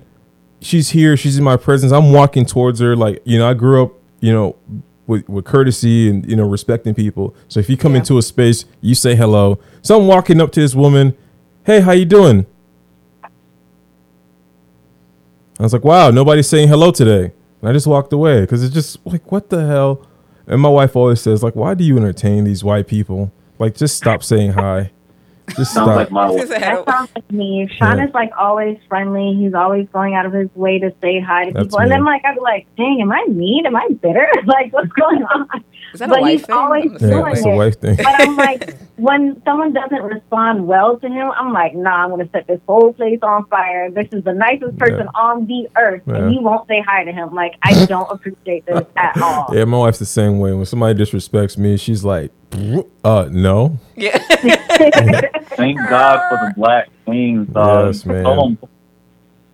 Oh, wow. Dang. That's that's that's wild. Yeah. That's it happens. it's I mean, I don't even think it has anything to do with now. I think if it was like a month ago, I still think she wouldn't have said anything to you. and then we find out she's actually deaf. Oh no. That That was my first thought. no. No, Like, I'm- maybe I'm she just think- got her AirPods in. Oh no, I had my God. AirPods in, so I was extra loud. So I was like, I'm like, hey, how you doing? And she just looked at me and just, I'm like, well, I guess nobody's saying hello today. Black, this is only right now anyway. Yeah. Walks out. I mean, Wow. I think one of the things that me and Sean have like realized in this as well, like as much as we need to have these conversations with white people, Hispanics, Asians, like we still need to have conversations within the black community. yes. Yes, Like- a lot. We, I, I'm, I'm not going to go into full detail because I know it might, it's going to put people on blast. But I had a conversation where I was saying like, this is what this group should do, and or this person should do, and the group that I was in literally told me, uh, "Why would you do that? That's never going to happen. Um, things aren't going to change, and what if they don't do that? And this isn't if they just instantly like shot me down." Yeah. and this is a group of black and hispanic people and it made me like realize we are in mental slavery like hmm we have to understand that there we have to give room for things to happen like you can't shut things down before they even start like Yeah. There's like a war within this war, within this war. We have colorism. and this We have- right and we this have- is not the first thing that we should tackle by any means Mhm. but it's definitely up there. Like once we get white people, we need to tackle our own community and our own mindset and, and try to move forward with that because it's it's kind of scary to really hear how people think of what they really deserve. Yeah. Wow, I was like that. That moved me. My watch told me to stand up. Right? Man, oh wow. Okay. that's deep. So if you could say anything, you know, because we got Sean, the social justice warrior out here fighting the good fight. Um and you have your wife Shantae out here who's who's kind of it's funny, I guess the, the, the scripts are being flipped right now because I guess more so, I guess you guys believe that Shantae would have been someone to say something, but now Sean's kind of like rising, you know, from the ashes. Um, Yeah. What's something that you guys want to say out there right now as, you know, someone who's just at home? What can you do from your home right now? What can you say to get people to understand, just to understand that this is just not the time for this kind of stuff? Because I've, I've been having these arguments with people as well who are saying and doing things and I, i'm trying to explain to them like listen dude this is not the time. Like even if this is how you feel this is not the time. What's something you want to say to those people to get them to understand? Whatever you got going on save it for tomorrow or change it altogether. What, what would you like to say to those people I mean, I think it's it's hard to say that. You know what I mean? Like I think me and Sean are in a place where we acknowledge that everyone has a role to play in this. Yeah. Everyone has something to do. If if it's your job to be silent, be silent. If it's your job right now to edify and and tell people like what's going on and the history behind this systemic racism, then do that. If if it's your job to go out and protest in the street, do that. If it's your job to bring people into your company and like give them a seat at the table, do what you can. Like I know that's not a, a thing to do at home, but everyone has a role to play and it's your job to figure that out. Like if you really think that all black people are just on welfare and are just trying to live off of your tax dollars, then you clearly need to shut up and you need to really look into history. You need to really watch some Netflix documentaries, listen to a podcast. You need to realize that it's well known that most people who are on welfare are of Caucasian race. Mm. Like it's it's known that people who are on food stamps who are committing food stamp fraud are people who are mostly white. And of course, there's no one thing that's going to cover every race or anything like that. But if you actually took the time to learn about your own culture and mine, you'll realize that half the stuff you're saying or half the stuff that media is pushing is ignorant and has no Absolutely. actual fact or knowledge backing it. So it's like, I think everyone has a job. Even black people have the job of learning more. Like, as yeah. much as I know about black culture, there's still so much more that I still need to learn. Like I watched oh, yeah. documentary on like Black Panthers because I'm like, yeah, now we're here, we're getting the attention, but what's next? Like yeah. I'm not saying we need to be walking around with like weapons of mass destruction on our shoulder or in a Maybe black beret or whatever, but like it's a gap. It's a gap. we need to know why they were pushing for what they were pushing for. Like let's let's keep this going. Let's keep fighting. Let's keep um, going to the next step. Beautiful. I don't know. Beautifully put. Absolutely. Education is so important, especially right now. Um, but one thing I will say is definitely if you don't feel like it's your place to educate people, don't feel like you have to. I know a lot right. of people have been coming to me and saying, oh, I have a lot more um, either non black people or a lot of white people coming to me to ask, well, what should I say or what should I do? Um, we're not Obama. Yeah. We're not, you know, we, we're not the president it's of anything. Yeah. so I personally, at first, I was kind of like, well, you shouldn't say this or do that because that's insensitive. But at the same time, it's it's like kind of common sense. Or if you want to better understand why we're reacting in this way and what you can do, go out and look for um, numbers that you can text to to you know contact Congress or to sign petitions or th- do what you, do what you can do. It's mm-hmm. not our job. Every individual black person is not the ambassador of black people.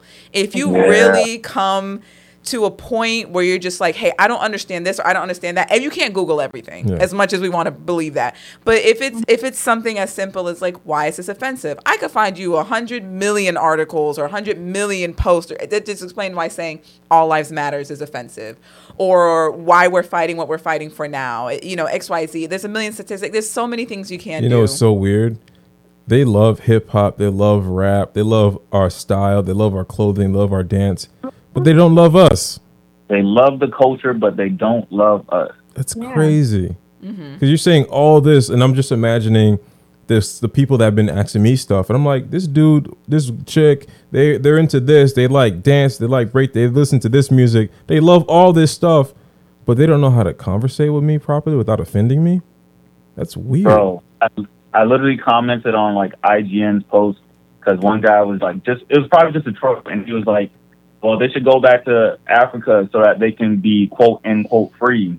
Oh. Um, and I was like, hey, yo, someone tell Kevin to go back to Europe and stop using seasoning.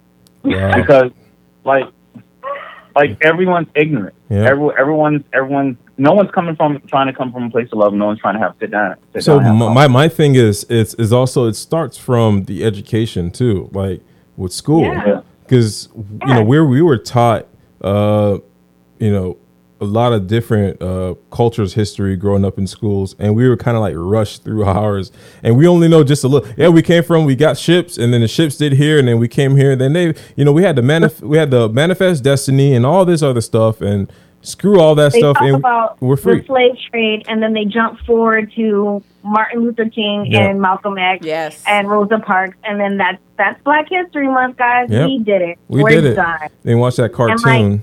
There's so much that happened in between, and even like just the knowledge of like, oh, they have vilified like Black Panthers, and they never really stop and talk about all the good that they did for the community and how they Yeah. really like brought us forward. Like they were teaching black people the law, so when they got arrested or like pulled over, they knew what to say and what their rights were because they, most of them couldn't read or actually had the formal, definitely not legal in, information. You know, like it's it's just crazy that for so long we were taught one narrative about Black history, and and now we really have to do so much to to teach our younger generation and the older generation because they're ignorant too mm.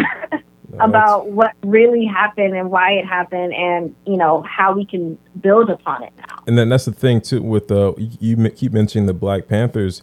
It's, it's always that that that's a negative connotation added to when you hear the black panther party. Yeah, always. and, and it's, and it's always. Always. weird right? And and then when you when you actually do your research and, and uh, realize who fred hampton was i believe he was one of the founders of the black panther party. And for the things that he was doing for his community. And you realize wow this was actually a, a really good thing but it was considered a gang and a, and a uh, what do you call that? Uh, yeah, like a, Terrorist. a, They a terrorist community. But you, but here but here the Hell's Angels is uh is a group of white men who who are mo- mostly racist, biking around the world, and you have the KKK, which is okay, but a group that's feeding and taking care of their community is a terrorist organization Yeah, because you don't understand it.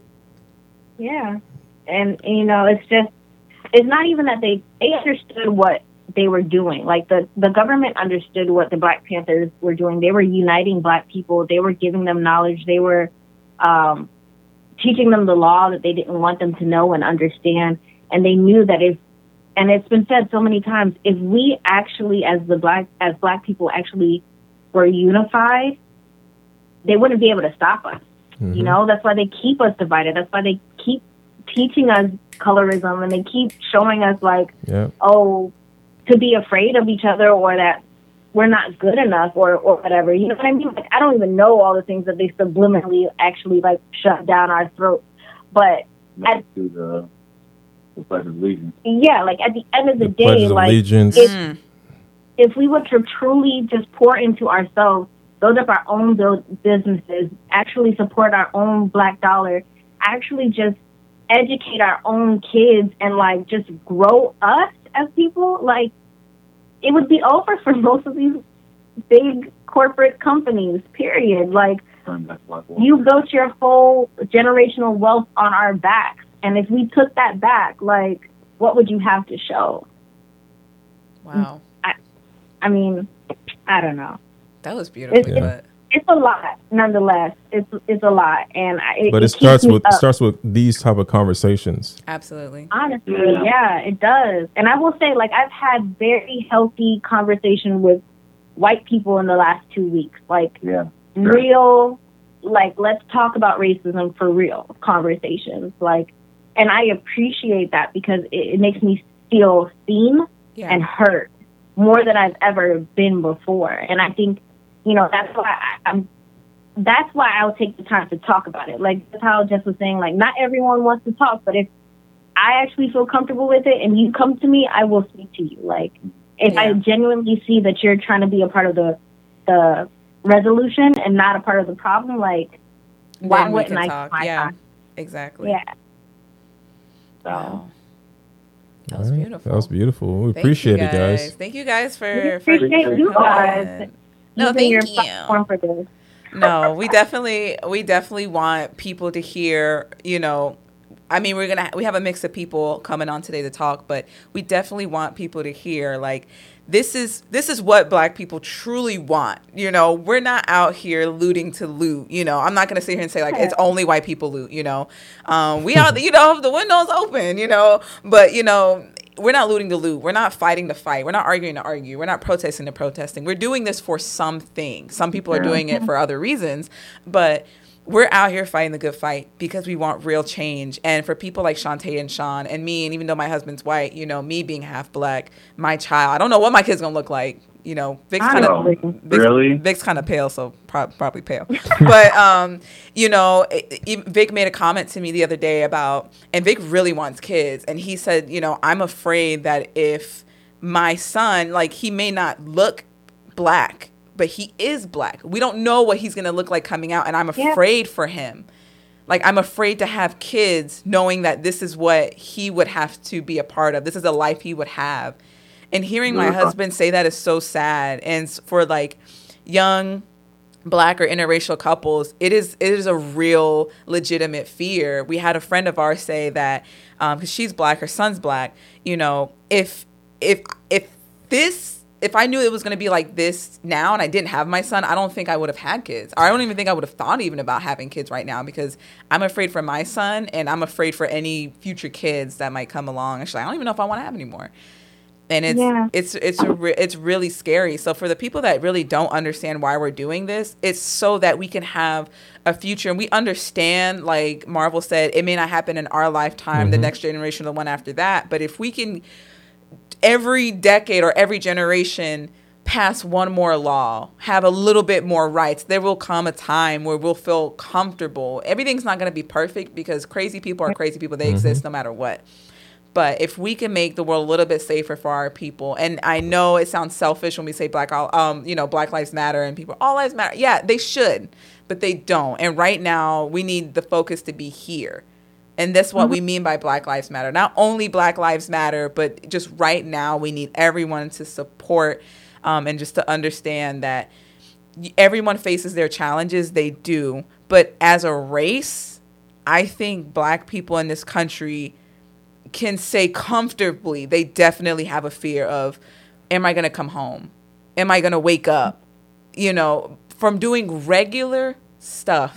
If I have one more non-black person tell me, "I've been stopped by the cops." Yeah, what were you doing? Uh, something illegal. Um, yeah, you know, we're not getting stopped for reading, playing in the park, running, doing, you know, regular stuff.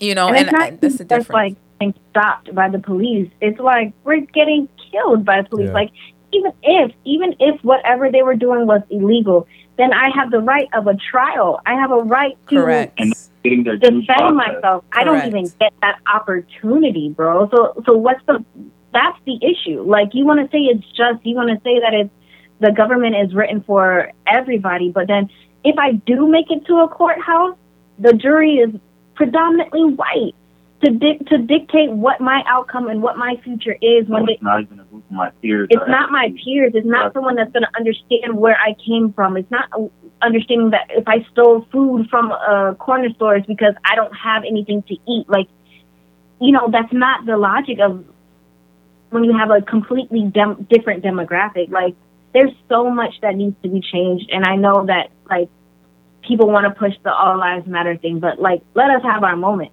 Mm-hmm. like we haven't had this platform we haven't had social media we haven't been able to control the narrative like we have right now just let us have this and help And it's just the concept that like people, whenever people pop up in different comment sections and they're just like, "Well, I'm white too. Like I should matter." It's like, bro, you never realize that you never have to be like, "Yo, this is so amazing that you know white people are on this platform." No, that's not a thought because white people are always in the forefront. Yeah. Like my thought, if I see black people like like this are are doing something with video games or movies or in television, I'm just like, yo, look at all these black people. Like it's it's a difference. That's not a Yeah. thought for you because it's your norm. yeah yeah, that's true. Wow. So one day at a time Yeah. Yeah. I'm just like, this is deep. This is deep. This deep. is This is beautiful. Man, we might have to do another one of these You episodes. have to do a part two. right? This Yeah. is You know, awesome. we here for it. What? love it. We love to see it. Well, thank you guys so much again. Um, thank you for talking to us. Thank you. If we do a part two, we definitely let you guys we know. definitely have to Um, we want to do a part two where we talk about um, maybe some of the things that are being put in place or the changes that have been made um, Yeah. since the beginning Hopefully. of these protests. I mean, good Yeah. golly, if nothing's changed in these last couple weeks, like that's that's saying a lot. But thank you guys Yeah. again for coming on. Love you Um, guys. Of course. All right, guys, And good we'll night. Talk to you soon. Bye. Bye. That was great. Wow. Yeah.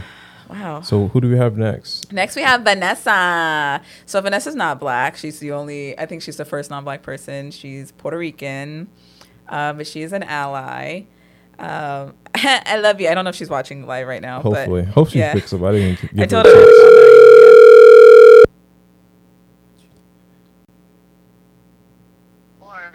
Hello. Hello, is this Vanessa? Yes. Hi, Vanessa. Hi, Jessica. Hi, Gil. Hi. How are you? I'm nice good. to meet you. Well, Nice nice, to- to meet you, Gil. Nice to meet you. Are you So- watching the video? I am watching the video Oh, right awesome. now. Yeah, I see you Okay. guys just got off. Oh, Hi, welcome to the podcast. You're famous now. I'm famous. I'm ready for my close-up, guys. Oh my gosh. Extra pay at work. I'm a star now. I want a pay raise. so thank you for coming on with us. So Thank you for um, having me. As I told everyone, you're going to be our first non-black speaker today, but you are an ally, definitely. Yes. I've been having. I talk to Vanessa like every day, but I've been having conversations with her about what's been going on, and you know some of the the thoughts that are kind of floating around, and just having conversations with her also about like. I'm not gonna get into it because we all kind of know each other, but some We know. the, we we know some of the insensitive comments that have kind of been going around and just like how that feels. So first, I'm gonna start off with how are you feeling? How are you doing? I'm doing, I guess, like as some of the other speakers were saying, I'm doing a little bit better. Um, I mean, you go through social media and you just, it becomes just a lot. I mean, I can't say that I'll ever, like, you know, I'll never fully understand, of course. And you see, like, the obvious big things that are going on with you know, George Floyd um, and all the protests, but then all other people coming out with their own personal stories of their interactions with the police. Um, and it's just, it's a lot. Yeah. Um, you know, I, as you know, but I, I mean, I'm Latina, I'm Puerto Rican, um, but I'm also, as you can see there, I'm very fair skinned. I can probably white pass a good portion of the time. Um, I don't feel scared when the police pull me over, and I can't ever say that or ever really understand. Um, so when I see it just constantly play out every day and playing out so much, everyone coming forward with their own story, it's just it's exhausting. Like I've I cried. Like it's just it's, it's a lot to take on. Vanessa's a But crier. hopefully changes. I'm a crier. I'm so emotional. But you know, Yeah. So I want to ask. So you know, even though you're not you're not white, obviously you're Latina. Mhm. How do you feel when you see other like, not even just white people, but like anyone who's not black, so other people of color or white people saying and like trying to switch the narrative to all lives matter or saying or doing insensitive things? How does it make you feel as someone who's an ally, but also you know on the other side? Um, I mean, I definitely. So, so there's just two parts. A part of me is internally like, you're an idiot. I mean, I don't want to be like so, so bland about it, but I mean, You're not wrong. it's part of me wants to, you know, educate and you know help people understand. Because I mean, I get it. Yes, my life matters because I am a human being on this planet, but my life isn't the one being attacked on the daily. yeah. Um, like I don't have, you know, nobody clutches their purse tighter as I walk by. Nobody, you know, locks their door as I walk by the car. It's it's different for me. My my life matters, but my life isn't being attacked right now. So part of me wants to educate and just be like, no, sit down, let's let's have a talk. Um, internally, I'm just like, what is wrong with you? Have you ever had to educate someone? yes. How was yes, that? Jessica knows. um, there was a little. I don't. I don't. So this person, we both, me and Jessica, both know. Um, you know, they they took it in stride the conversation, but I don't think they fully understand. Um, they're we had a conversation with a couple of people that they're very much a group thinker, and they felt people were mad at him, so he changed his own narrative because people were mad at him. So I think he's not fully grasping it. Um, maybe maybe we'll get there. I don't know. I, he, he's he's a project. I think he's gonna be a project. It's But it's in my own weird. It's it's weird Yeah. how uh, you have to Mm-hmm. force somebody to understand, or you try to force someone to understand that hey, my life is at risk all the time, systemically, Mm-hmm. and e- even like like right in front, like getting pulled over by police officers is a, it's a threat, Mm-hmm. and it's kind of weird that you have to explain that to somebody. Hey, when people pu- pull, pull me over, they see a threat. They, they I, I'm walking down the street. Hey, I bike and I I'm, I also used to run, so I used to frequent this park. So I would have to literally slow down because I don't want to scare people. That's just something that's oh, there's something wrong with you then. No, because if I continue to run next to this white woman, she will freak out and she will try to mace me or she will try to say something I'm trying to attack her because that's the narrative. So it, it's it's weird how you have to like force that to, force spoon it to somebody like, hey, this thing happens, not to you, but it happens to black people, and this is why they're protesting, and it's so annoying and weird that you have to like force somebody to understand that. It's weird that you have to force someone to understand that like human decency should be for everyone, Mhm. not for a select group of people or sometimes or when the situation calls for it. You know, when like, when people say things like all lives matter, yeah, they should. Yeah.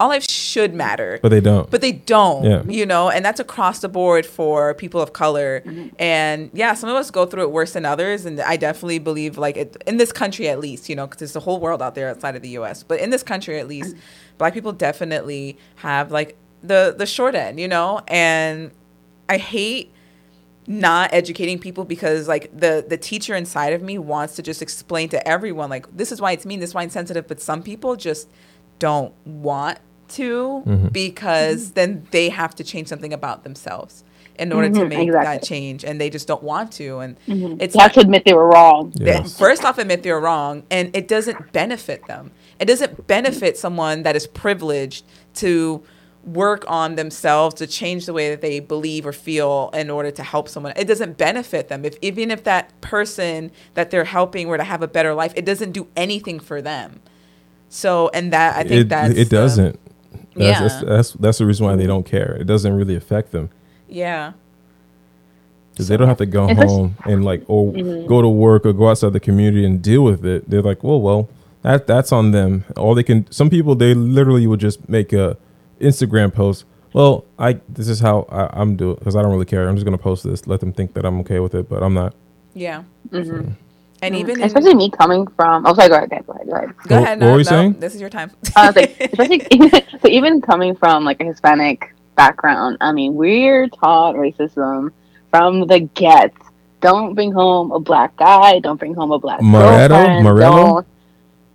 Hmm? What's the term, Morello? Ma- Oh, moreno. Moreno. Moreno. Yeah. Yeah. it means like a, a a darker person, whether Yeah. they're Afro Latino or they're black. Um, you don't bring home someone who's black.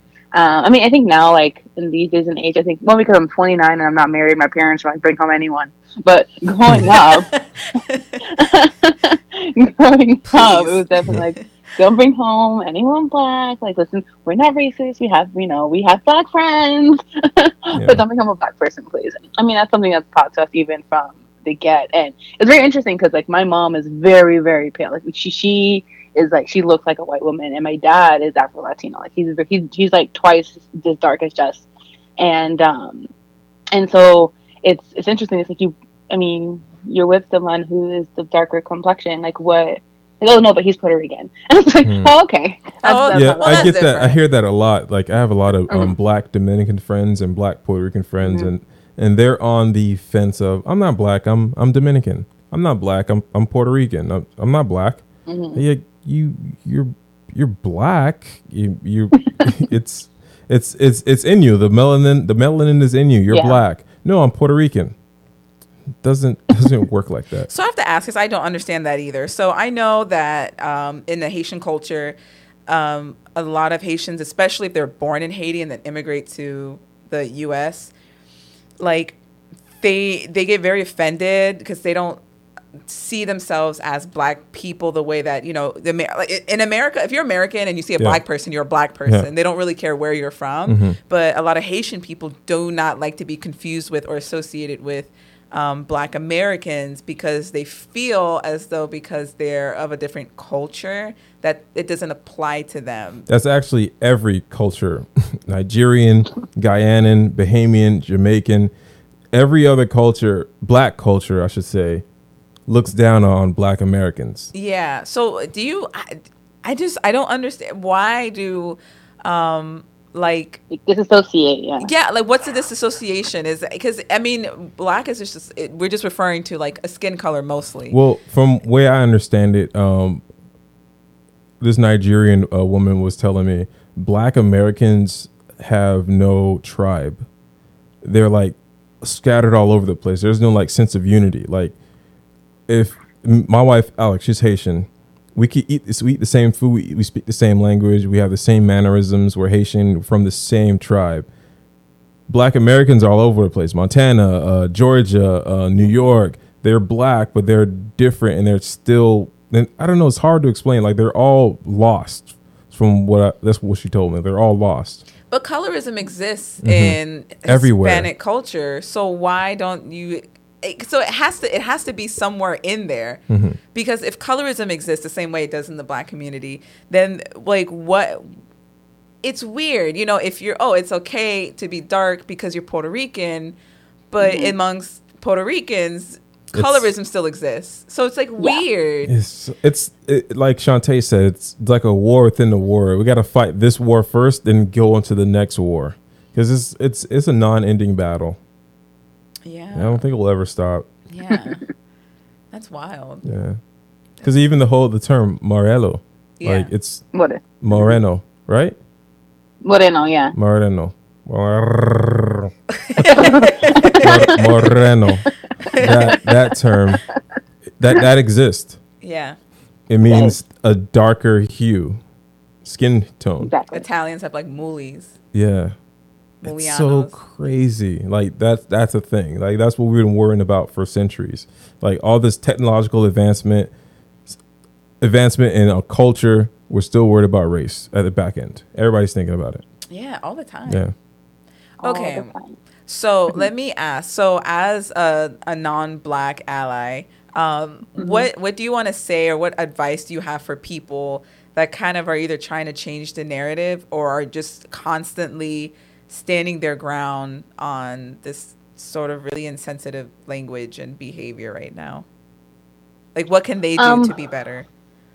I mean, see, if if you're gonna have this stance against it, educate yourself because the, the data doesn't lie, numbers don't lie, um, the um, anecdotes don't lie, um, and you're you're saying you're you're fighting for this you know this other side of the narrative, um, but all of the data and stories and visuals exist, so disproving what you believe. So I mean, if you sit down and actually educate yourself um, and stop trying to, I guess, when you're making your argument, you know, change like, you know, give the argument. Oh, well, what about black on black crimes? Like that's not what this is about. This is about systemically, like this the system fighting against black people. Yeah. Um, if you really look into it and educate yourself, you you'll see that you are on the wrong side of the narrative. yeah, for sure. All right. That's wow. good. Wow. Yeah. Thanks. Thank you. Thanks, Vanessa. Thank you for having me. Of course. I miss you so much. All right, I love Vanessa, you. it's nice I love talking to you. It was nice talking to you. All right, Have we'll a good talk to you soon. Bye. Night. All right, beautiful. All right. So who's next? Whew, our second to last caller. So she is um, also Haitian. Um, I don't know if she's Haitian American Hmm. or just Haitian, you know, from from the islands. Um, but yes, our, our next caller um, is also a woman of color who who also um, knows both Vanessa and I and have heard and seen these uh, crazy comments. We've also had conversations about this wild stuff that's been going on lately. Um, I hope she brings the same energy woo, that we've had in our conversations because y'all really need to hear some of the stuff that's being said um, and some of the, the feelings is uh, that we have. Vivian, right? Vivian. I might call her Viv, but yes, Vivian. Oh, um, I, I don't think you gave me her number. Wait, did it I just not? it just says Vivian co- colon. Hold on, let's see. Hold on, hold on. Go down. I think I gave it. t- did I not? Hold on. oh my goodness! I'm sorry. She gave it to me, and then I copied it. and I think I forgot to give it to you, girl.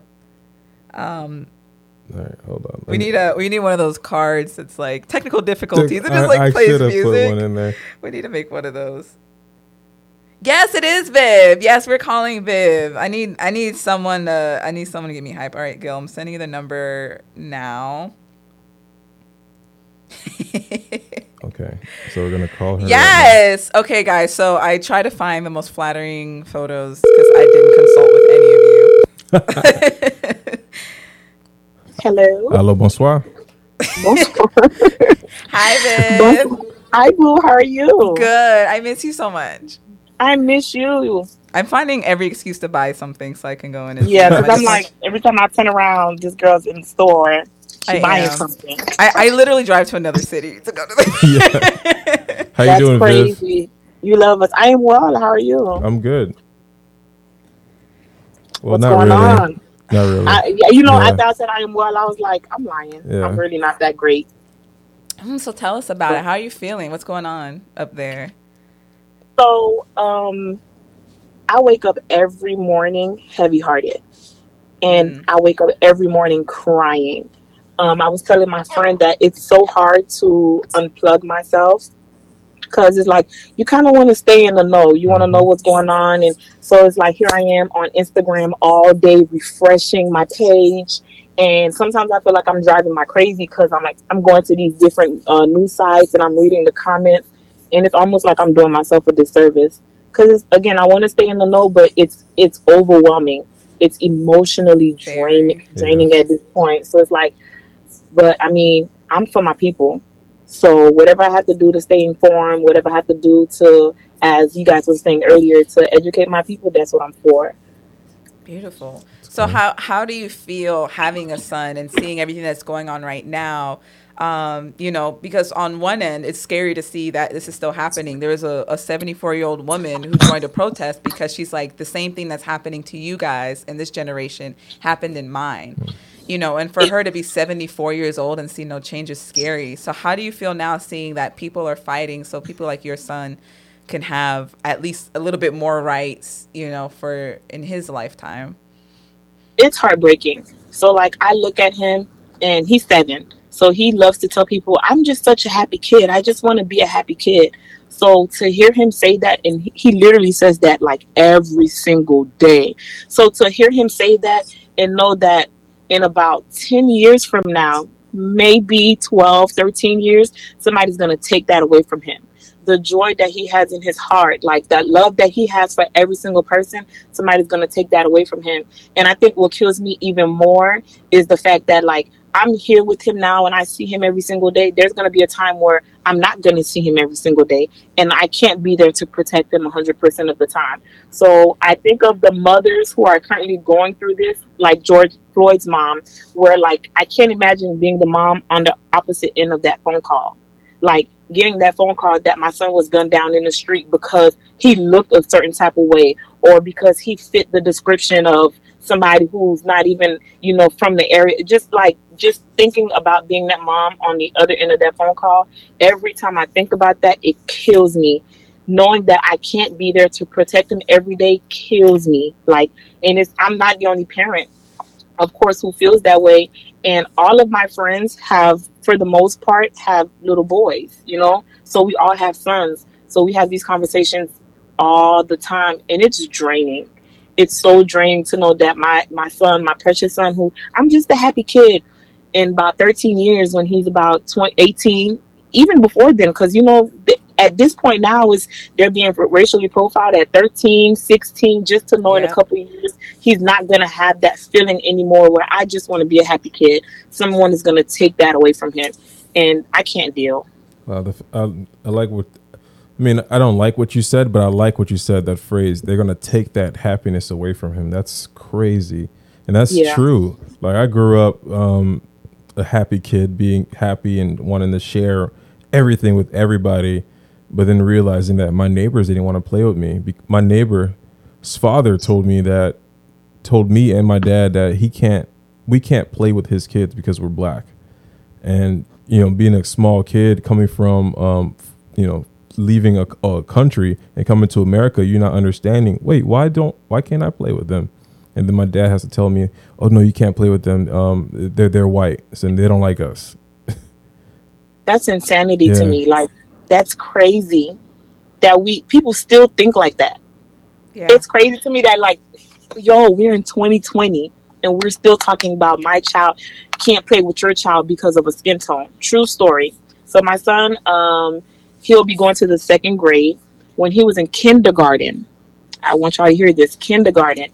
One morning, I'm getting him dressed for school, and he says, um, "Mommy, the little girl said my skin is nasty," and I'm like, "Wait, what? Come again?"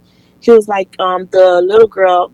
And it's so funny. Her name is Jessica too. Oh no. He says Jessica said she Jessica said my skin is nasty because it's brown. And y'all, I lost my mind. I got on the phone so quick. It was like six o'clock in the morning. I got on the phone so quick and I called his teacher and I'm like, yo, here's what he just told me. And you know, now she's distraught, like, I didn't know that happened. So let me reach out to, you know, the little girl and somebody else and I'm gonna reach out to the parents and we're gonna have a conference call. Um, because again, I didn't know that happened. But to know that a kindergartner, like you guys are five, six years old, to know that at five, six, you're already being taught that someone else's skin color is nasty, her words, because it's not the same as yours, or because he's dark a little darker than you. Like, what? Why do you know that at five or six years old? Wow, that's early. That's because the scary part is like you can't control what your kids learn once they leave the house. But that sounds definitely like a behavior that you learned Yeah. from your parents. At that Oh, age, you're learning that from your parents. Absolutely. It's starting in the home. Wow. And that's trauma that your son will have, you know, growing up, realizing my skin is bad. My- um, I, or maybe he might have some type of uh, feeling towards towards white women because he had this traumatic experience. So now when he's when he's around white women, he'll be like, I don't feel safe, and he'll never know why. But that came from a trauma he had when he was a kid, For sure. and and that's stuff that we don't really talk about. Even me as like I'm biracial and I used to go to the beach a lot with my grandmother, so I was darker. I was probably a couple shades darker than I am now, and um, I experienced racism for the first time from this old white neighbor. I think I've told the story Yeah. before about you know me and this other white kid ran through her yard. We didn't touch anything. We didn't break anything. We literally just ran through her yard, and um, she let him go, and she kept me and told my grandmother who's white, you know, when she told her to come over and talk, that I didn't belong in that neighborhood. You know, I didn't. I didn't deserve to be there. I didn't belong there, and Wow. and then you know I went because my I lived with my mom and we lived in predominantly white neighborhoods and I went to predominantly white schools. I would get bullied by white kids. So up until I was 17, I didn't like white people. I didn't feel comfortable around white people. I didn't like white guys. Like it's funny now because I'm married to well he's Puerto Rican Italian, but you know I never in my life just and and it's not on looks or whatever. Just I I couldn't imagine being with a white man um, integrating my life with a white family, white like a bunch of white friends. I, I couldn't imagine that because I had so many bad experience with racist white Mhm. people growing up that I couldn't imagine. And um, I and I said this too. I think last episode, my mom was like, "Why do you always talk about pro blackness and this and that? How come you never talk about you being white?" And I said, everything that I've ever experienced as um, from white people, if that's what it means to be white, then I'm why would I be proud of that? Exactly. And she looked at me and she was like, I didn't know all this stuff was happening. Like, I understand why you feel that way now. You know, it takes so much longer to, to undo the traumas than it did because it only takes a moment for you to say or do something to mm-hmm. someone and they'll think about that for the, For rest, the rest- of their yes. life. Yeah. Yes. Oh my goodness. Yes. So I, I I don't have kids and I you know until I have one I won't fully understand but even just from a psychological standpoint that stuff stays with you forever. Oh, it does. It does. And a lot of people think that, you know, once they get to a certain age, they forget certain things. That is not true. Hmm. That is not true. Just because they're kids and, you know, right now they're uh, super innocent, there are certain things that happen to them, certain things that are said. They don't forget that. So you can't think, oh, because it happened to him when he was five, once he turns 10, he's going to forget. He's not. No. No, it's with him forever. And I tell And it's up to me Go ahead. Go I'm sorry. No, go ahead. no, I was gonna say, so that's why it's up to me as his mom. You know, I speak life into him. You know, we we Yes. uh speak our affirmations in the morning. Like I make him feel so good about himself. Like, oh boy, you're so handsome, and you know, you have to talk like that. So when Yeah. he goes out into the world and someone says something to him, he's not phased by it because he knows who he is. yeah. He knows he can look in the correct. mirror and he can say, you know, I am handsome. You know, I I love my skin color, or I love this about myself, and everything that everyone else can knock down about you, he won't have those insecurities. And that's my job as his mom. Right. I always tell people don't say or do anything in front of your kids that you're not ready to explain. And that goes Mm. into your point of people don't forget.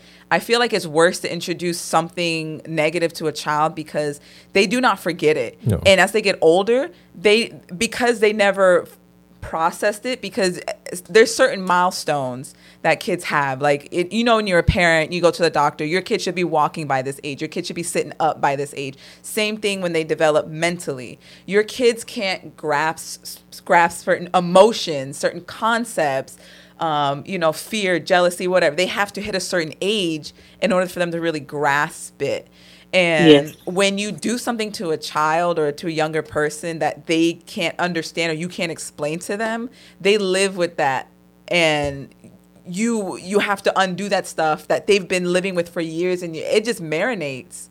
It yeah, marinates. it's not easy. Exactly. So it's super important for people to to speak like you do the affirmations every morning and to let them know they're beautiful and they're loved and you know, it's because that that's the kind of stuff that they need to have and and children are sponges. Mm-hmm. Oh my Oh, yeah. goodness, yes. They hear everything. They see everything. Just because they can't process it or they don't understand doesn't mean like how many times have you just ram- remember something randomly from when you were young and you don't really know what happened or you know until you were older and were able to process it, you know, but you always remember what happened.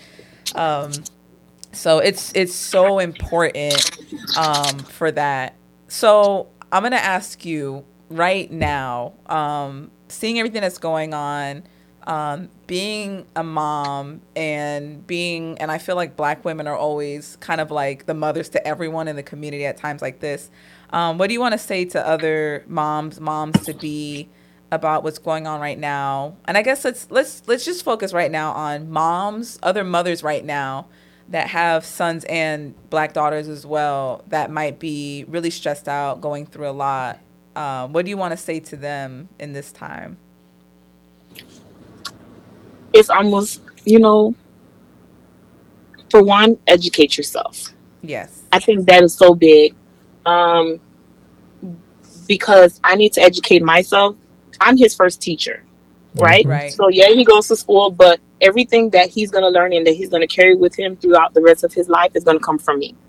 So it's up to me now to make sure I'm educated so that when he goes out into the world, he's safe and he's protected the best way that he can be. So it's just it's hard, but to be gentle with yourself, to be gentle with yourself as a mother, and to be gentle with them. Um, but if I go back to the educate yourself part, with all of this going on, I know a little bit of, about my Black history, but I don't know enough. I don't know what I should know. So one of the things that I've been doing this week um, is reading up on my Black history, and I'm going to teach that to him too. So I don't want him to walk around, you know, a couple years from now, he's ignorant. He doesn't understand his history. He doesn't know his history. He doesn't know where he comes from. So that's what we're working on this week. I've made it my business. I went on Amazon. I found a whole bunch of Black history books for kids, you know, something that he can read and he can understand at his age level. Can you send I us want- those resources? So Yes, we can definitely yes, post that. for sure. So I found a whole bunch on um, Amazon. I was shocked because I didn't think I would find them. But for me, for me, and for every other parent out there who's raising black sons, it's our job to make sure our kids are educated, that they know who they are. And so that again, when they go out into the streets, they're protected and they know how to carry themselves. And I hate almost saying that because it's like you have to carry yourself a certain type of way so you're not being stereotyped. But hell, you're gonna be stereotyped anyways, right? So know how to conduct yourself when you're in certain situations. It's just like those are the things that you have to start thinking about right now so that you can protect them later on. Wow. And that's really all you can do. That's beautiful. That's all you could do. Because a, a, a school will really tell your kids about uh, Mhm. Martin Luther King, George Washington Carver, Rosa Yeah. Parks, and That's it. call it a day. They they really So- will. So, um, and I have this conversation all the time. I've posted this before, and it, it all ties in with what our people go through, right? So, I always wondered why they don't teach us about credit in school, Mm-hmm. right? So you go to school and they teach you five x minus two y equals caca. But what does that do for me? What does that do for me later on in my life? I really didn't understand the importance of of credit until about a couple years ago. I never I was never taught credit by anyone. I grew up with a Haitian mother. She's super Haitian, so you know Haitian people they don't believe in buying anything on credit. Yeah. So if I don't have the cash to pay for it right now. I just don't buy it, right? And and I feel like that's a way they hold us back. So you know how white people live their life? They live their life on credit. They build good credit and they go out and they they get you know amazing loans and they're able to start businesses and they're able to project and move themselves forward. But if you look at the black community, it's not like that. So why aren't we teaching our kids the things that they need to know so that when they get out into the real world, five five y minus x don't mean. Sh- I'm sorry, I probably hmm. can't curse. Don't Girl, you mean can nothing curse. You can curse on here.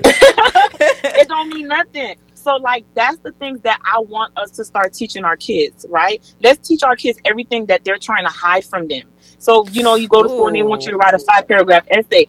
It's, it's very important to have good grammar. It's very important, you know, to be able to speak well. That's all good and dandy. But you're the white people on the other side of town. They're teaching their kids things that will give them generational wealth. They don't Mm. teach us that stuff, and that's how they hold us back. Like they're holding us back because now you know the only thing we're taught. If you notice, the only thing that they flash in front of us is you know the nice shoes, the nice cars, and so that's what we all aspire to attain. But that don't mean nothing. Mhm. It don't mean nothing if you don't have what you need to be able to build wealth for yourself and for your family, your grandchildren, your grandchildren, children. Like those are the things that we need to take, you know, on take into consideration and on our own to start teaching our kids the stuff that they need to know so that they can be better in life. So for me is that. Um, last night we watched the movie Rosewood. Have you ever heard of Rosewood? Heard of it, but I've haven't heard seen of it. it. Okay, so Rosewood is a um was a based on a true story, a small town in up North Florida where they slaughtered us. They Wow. slaughtered a little town where they were self sufficient. They had their own houses. They owned their own land. Where's they owned that at? everything. Where's the show? Rosewood. No, the, the movie. It's, it's a movie. I you can you can find it on Amazon. I watched it on Amazon last night. But they slaughtered us. Um, again, Tulsa, Tulsa. I'm pretty sure Of you guys heard of Black yeah. Wall Street. You know, so it's like these are the things now with everything that's going on. We need to teach our kids um about economics, so that 20 years from now, 50 years from now, we're not still talking about this because at this point we understand and we know the, the oppression that they have against us. So now we're going to build our own wealth. We're going to have our own everything. We don't need these white people for nothing no more. That's what we need to start doing. That's what we need to start doing. I said all the time. The power is in our black dollars. The moment that we stop spending money with these corporations, they sending out all these, oh, you know, uh, we stand with you and Black Lives Matter. That don't mean shit. You know why? Because you're gonna send this email now. You think this shit's gonna die down three months from now, Mhm. and y'all gonna go back. Well, you know what? Fuck that shit. Now we need to change. Now we need to start setting up our own. We need to have our own businesses, our own bank accounts, our own airports, our own grocery stores our own hospitals. I remember reading a little while back that uh, black women were more likely to die during childbirth because they don't just they just don't give a fuck. And you know why they don't give a fuck? Because they know that at the end of the day, no matter what, we don't have our own to go back to. We need them. We depend on them and we rely on them. And at this point, I'm done. I'm sick and tired of it. We need our own. So that's what we need to teach ourselves, and that's what we need to teach our kids. Wow. That was that was strong. I love that, that. was yeah i was like i like Yeah. that yeah no i 100% agree I, I spoke to my mom a while back and she had gotten a lot of money after her father passed and uh, we were having the conversation about money because i also only a couple years ago learned about credit using um, it's a system called Budgetnista and um, it's a whole program it's a black woman who teaches everyone how to you know use money Mhm. credit everything like that and my mom was like i'm so sorry that i was never i was never able to show you how to be good with money because no one taught me so how could i teach you something i don't Mhm. know So very important to to educate, like you said, to educate yourself, to be able to educate your children. I had a woman um, when I, at another job that I have, um, she came in and um, I was reading Rich Dad Poor Dad, and it's a book about you know learning about credit and things like that. And um, she's like, I I read that book. I read that book three times. It was a black woman, and I was like, oh wow, really? Yeah, I really like this book. It has a really really good information. This is stuff nobody tells you. And she was like, my daughter's nine years old, and I've already started implementing some of those things in that book. So by the time she's 18, we're not starting her first bank account. Yeah. She's not just learning about credit because when she's 18 is when she's going to go out into the world to do these things, to use her credit. And I'm not going to mm-hmm. teach her that at 18. She needs to know this way before. Way before. way before and and that's the problem we're not as minorities we're not taught that Yeah. no one ever sits down to teach us the importance of credit. You know the teachers the importance of being you know financially stable to the teachers the importance of savings to teach us the importance of investing. We're not taught that. At least for me i was never taught that. Not in elementary school not in middle school not in high school. But on again on the other side of town the white kids are being taught that. So these kids they leave at 18 and they're fine they're ready. They're set good to go because they've been taught that. So it's like they have, they'll always have that upper hand uh, uh, above us because now they can go and get this big old loan to start the business that they want to. They can go and and graduate from school and don't worry about have to worry about you know thousands and thousands of dollars in student Yeah. loans. Like they have that, we don't have that because we weren't taught it and we weren't taught it on purpose. Mm. You know, I never thought about that. Like until you said it, I'm like, that's that's that's very true. And you know, we like you said, we can't, you know, teach others what we don't know. So it's important to educate ourselves. But yeah, that's definitely like never at the forefront. But if you go into any um predominantly black neighborhood, you can find a pawn shop. You can Mhm. find a check cashing store. place, uh, Mhm. in- instant loans. But Yeah. if you go into a predominantly white or upper class neighborhood, that stuff doesn't none that. exist. One, because they don't need that resource, and two, and they've been taught not to use that kind of stuff. You know, but let it be anywhere where we're at in, in, in large numbers, and all of a sudden it's here, get this payday Yep. loan at 500% interest. Here, Oh get my this. goodness. Check And cashing stores. I wish I was joking. Watch a payday loan commercial. Look at the small text at the bottom and see what the, the interest rate is. I mean, it's it's stuff that you can't even get out of sometimes. If you're at the point where you have to get a payday loan, you're never going to be able to afford Yeah. to pay it back. Yeah, yeah. And That- and again, it's on purpose. Like there, there's they set us up to be held back so we can never get ahead on purpose. And I feel like now with everything that's going on, most people, I, at least I hope so, most people are starting to open their eyes and they're starting to see, you know. I feel like we're sheltered all the time. We know that racism exists and we know that oppression exists, but I feel like we kind of go through it like, you know, I'll be okay. But we don't put the you know the better foot forward to make sure that we can change the narrative for ourselves Correct. so that's what we have to start doing now You know, it's kind of like, you know, you go to work and you're short staffed and you manage to to work through the short staffing and your boss sees it. All of a sudden they start scheduling less people cuz oh, well, they can do it. Yeah. And that's kind of like, you know, in black society, it's like we we deal with it because people like, oh, well, they're not going to die if they have to you know, take out an extra loan, or they're not gonna die if they don't know about credit. They they live, they live lives, you know. So why why it's fine, you know. And then also like what Shantae said about you know once we attack this war, we have to go back and educate ourselves. Like, we really have to stop believing that just because we can endure this much that we should, or this is okay, or you know as long as you just get by and you you just live, that's it. No, like we should definitely want better for our own and you know um like I've seen the other side of privilege. You know, my family's half white. They're half white Canadian. So, you know, it's it, it really is, you know, a, a whole different thing up there. But um being being on the other side and having those opportunities or being a person of color or black person that maybe does have this information or does come from a more affluent family definitely need to learn like to educate each other i learned everything i learned from Budgetnista and i went to like every black friend that I had and was like, "Do you understand credit? Do you know why? Do you know why this works? Do you know how much money you're supposed to put away? Did you know that you could be a doctor and for the rest of your life Yeah. you'll you'll never really get ahead? Did you know that you have to your you know this has to be more than this? like?" And they're like, "No," and I'm like, "I will put you on game for free right now if you're willing to listen." Mm-hmm. Because Doesn't cost you anything. it doesn't, you know. So it really like af- after we get through, God knows how long, because I, I this is gonna happen again. But once we get through this, definitely need to look into our communities, helping each other. I definitely have been trying to limit, you know, shopping excessively. You know, like little things here and there to black-owned businesses, supporting my my friends who have clothing stores like Rico with the tribe uh, tribe. Tribe X by Rico and some other people to just be like, hey, this is where our dollars need to go right now because these corporations have enough. Absolutely. Well, Wow. All right. Thanks, Viv. Thanks Oh, for wow. calling Thank in, you. and please send us those uh those books because so we can I will. post it on the podcast and share them to our friends and families. Awesome. Thank you. Thank you for calling Thank in, you. Viv. I miss you. Bye. Night. Man, we Whew. You know, it's weird because, um, girl, I know she looked fine, didn't she? Um, it's weird because you know you see and you talk to these people every day. Like these are friends of ours. These aren't random people that we pick to be on here.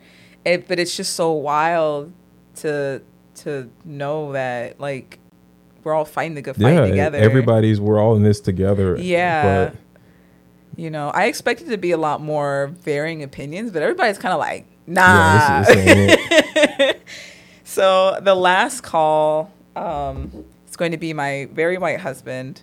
Ooh, he's fine. He ain't doing nothing. I was going to say, I'll, I'll let him know we're calling, but he's fine. Uh, we've been on it for two hours. hot minutes. Let me see. Uh, So it's two hours. Jesus, I'm just starving. yeah, over two hours. Yeah, we've been. Oh wow. Oh, my cousin What the, what the comments you. looking like? Um, let's see. Sorry, I got. I'm sorry. When Viv started talking, I was like, um, let's see. Yes, yes. Sorry, we have uh. Juan said, "My kids are half Haitian. I think about that all the time. I don't want them to experience none of this, but I know they will. Unfortunately, you can't stop that, you know. But um, my friend Brandon said I'm writing an ebook, and this form is a gold mine. Absolutely, hell yeah. take all the information. We're gonna post this, so don't worry. Everyone who wasn't here from the beginning, um, you're gonna be able to listen to this whole thing over again. Gabby said, "Yes, come through podcast. Yes, Gabby." Uh, uh, Juan also said, um, "If you're Puerto Rican, you have a percentage of black, no matter what you think. That's true." Um, Vanessa said, on period, Viv. Yes, on period. Period, poo.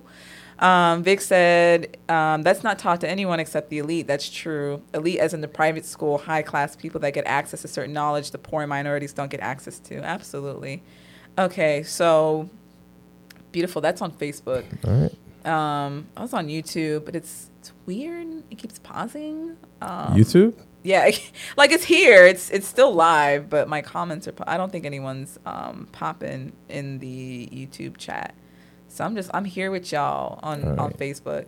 Um, but yeah, so So- the last person's gonna So be Vic my, will be the last person. Yes, let's call him now. I'm so hungry. I I'm love starving. you, Vic, but Vic, yeah, you, got to keep it short because I'm yeah. I'm say Black. Lives Matter so we can hang up. No, I'm kidding. Hello. Hi, Hey, Vic. handsome. Hi. How are you? I'm doing well. How are you guys doing? Good. Uh, good. No, not good. Yeah. Just Well, I I just want to point out to the racist, uh, Ru- whoever the Russian person was who decided to write they're going to write something in Russian and no one was going to, you know, what? Wait, go what and happened? translate that. So on your YouTube live, um, someone had wrote like a paragraph in, I guess it was Russian. And I guess they didn't think someone was going to like copy and paste it into translate and see that it was like some Oh. racist shit. Um, yeah, I I had them reported and removed. So. Dang it! I didn't get a chance Did you to read it. it?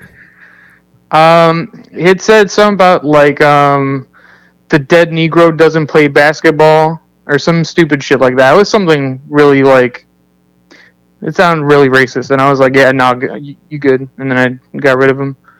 The dead Negro doesn't play basketball.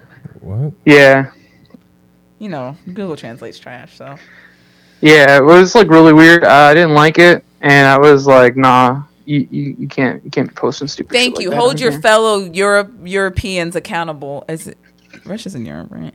Hold your fellow Europeans accountable for their trash comments. Thank you. So my, yeah, I got rid of them. So so like I stated before, my and I, I say very white, um, not jokingly. If you ever seen him without his shirt on, because he's very white with his shirt on, but he's very tan, and you're like, no, that's regular white people color. No, No. he's he's very see through. You can see all his veins and stuff.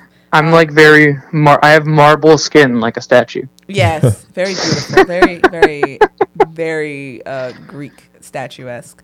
But um, yes, my husband is actually very white. Um, so he's he's and he doesn't look Puerto Rican or Italian, but he is Puerto Rican and Italian. Um, yes. Yeah, I think um, that's only evident in his curly hair. Sicilian. Oh my god! Thank God you cropped out that uh picture. I Why? I did. He was in his underwear.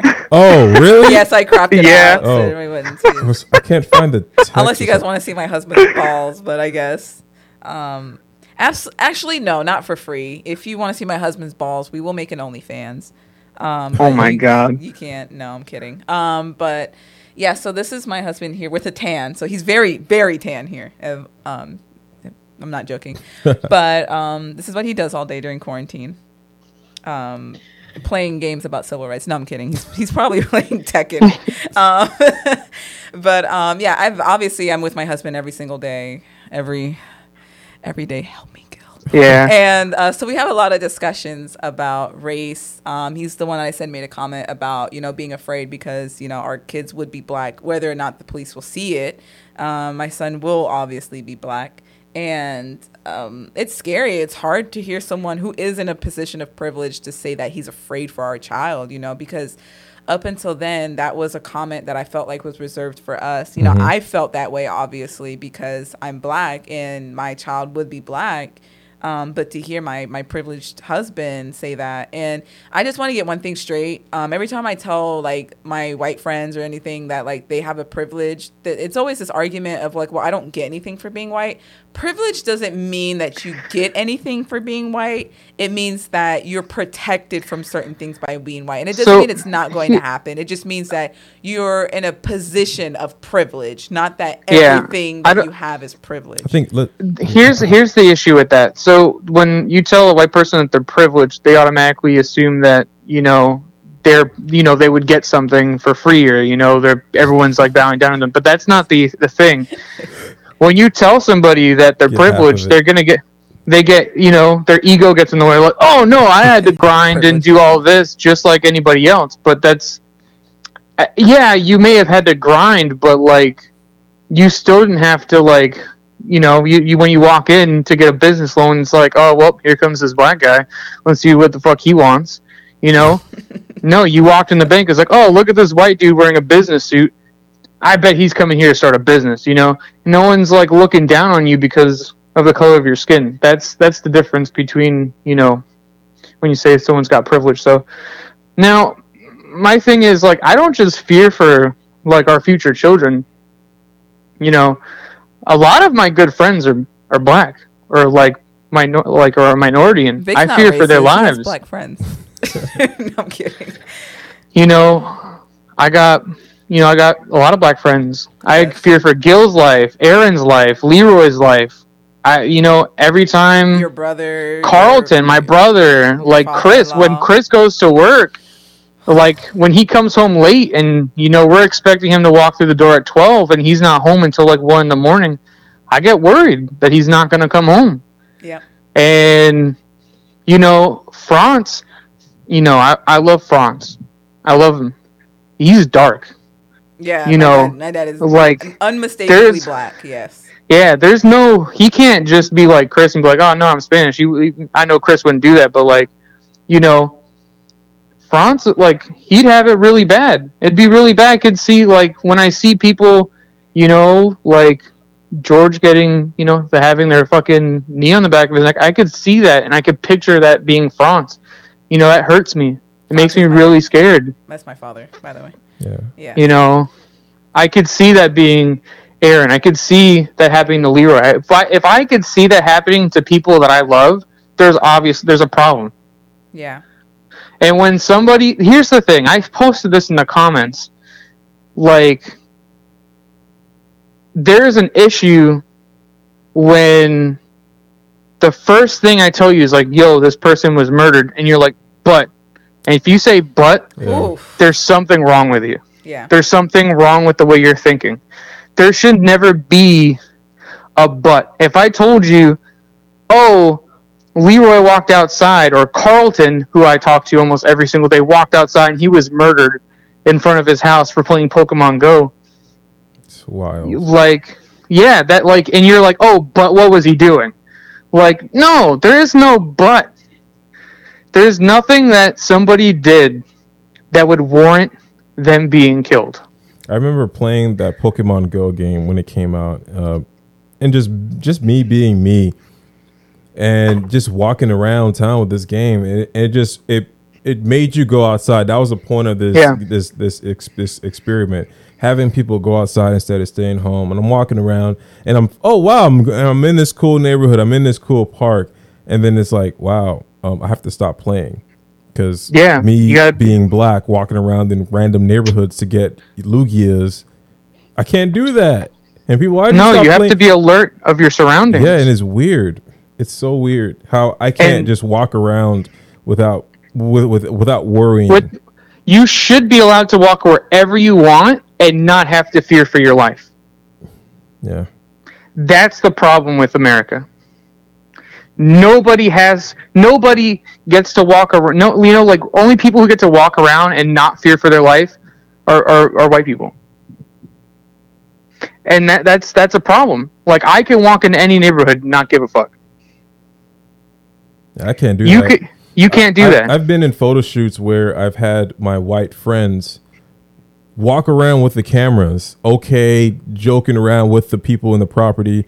I come around the corner from my car with my camera and I'm being told I have to leave the premises because this is a private property and I can't Yeah. shoot here. And I'm like, but my white friend is he's here. He's wi- oh, you're with him? like, yeah, actually this is my shoot. Oh, we're sorry. and and is this stuff like that happens all the time. And That gets me really mad. It's it's, it's it's it's ridiculous. It's ridiculous.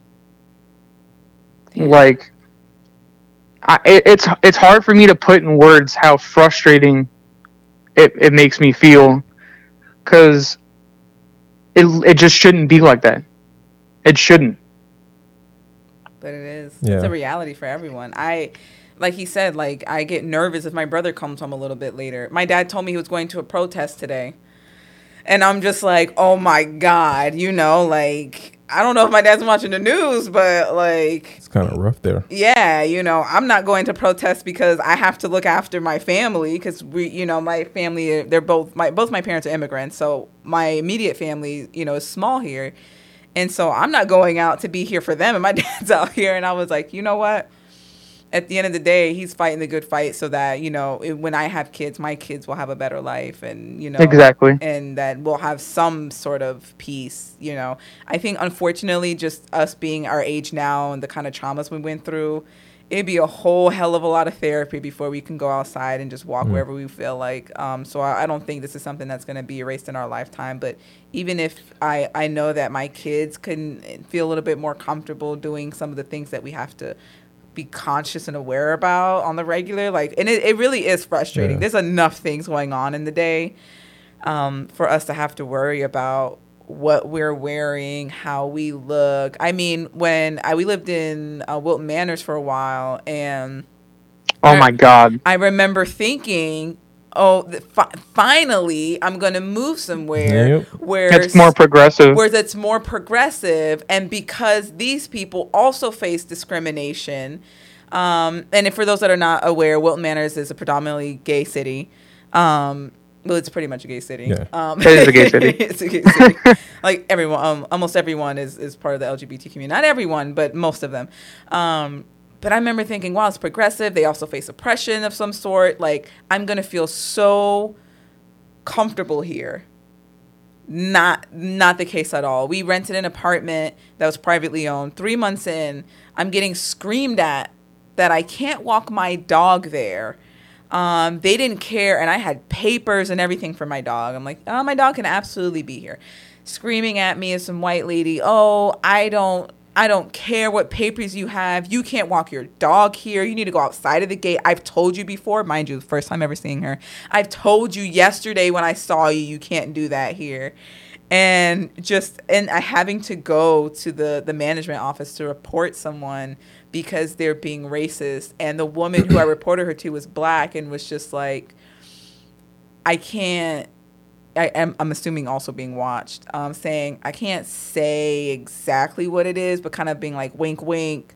Just be very careful with the people here because their mindset is not where it should be, and Just it's weird. Yeah. Can you imagine? Like, let's put it this way: Can you imagine paying rent to live somewhere, dealing with somebody who is telling you can't live here because of your skin, you can't have your dog, and they don't they don't feel safer because you're black, and you're paying rent to live there. All right, that's fucked up. You'd fight for that right. What about what about you on Earth being black and somebody telling you can't be here? That that's that's the ridiculous part. That's yeah. Like, if you look at it at a, on a global scale, we're all human beings. We're all sentient life forms, randomly put here. If you believe in science, if you believe in God, we are placed here in the image of God. You know, doing our our our thing. You know, we get to live and have free will and do whatever the fuck we want. But you know what? You're supposed to be good. You're supposed to be kind. You're supposed to have empathy for everybody. You don't just get to. You're not supposed to pick and choose like who you're going to be nice to. You can't just be like, you know what? I'm white. I feel like I'm better than these people. So I'm just going to, you know, I'm just going to systematically, you know, ruin all of their lives forever. It's wild, like the mindset of, um, you know, trying to put other people down just because you feel like your life is better than theirs. Like I will never understand, like you So- allowing me to have something isn't going to take away from you.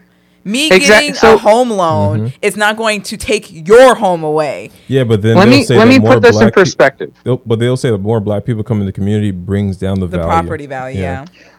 It that shouldn't be a, th- a, a thing either. But here's the perspective: even even if you're socially better than somebody else, you shouldn't be putting that person down. You should be trying to help them to help them make them become better people. Yeah. That's that's what it should be doing. That's what that that's that's just how it should be. You shouldn't be like, "Oh, well, I'm at a better social like standing than this person. You know, I'm just to let this person, you know, try to figure out themselves." And you know what? yeah, I'm gonna let them in the system, you know, do what they're gonna do, and and I'm gonna make fun of them and call them like all these names and look down on them because they're using all this assistance. And you know what? It's crazy because like you know, Shantae said earlier. You know, more there are more white people on these government assistance programs, Yep.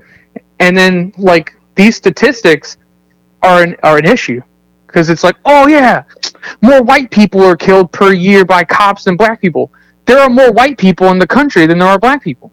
That's why black people are a minority. But they won't talk about the percentage Mhm. of black to white people being killed. If there's more white people, why is there, you know, why are why is the rate at which those people are being killed, you know, much higher? Why are you more likely to go to jail Yeah. for nonviolent offenses for being black than you are for being white? Yeah. And, and, And you know what else? Uh, no, oh, I'm, I'm sorry. Go ahead. Go. Uh, Elon Musk tweeted this today. He said that um, he's like, I have a thought, and some people might find it offensive. And he went ahead and tweeted, said, It's crazy how we're in 2020 and weed has become an essential business in certain states, especially during this pandemic.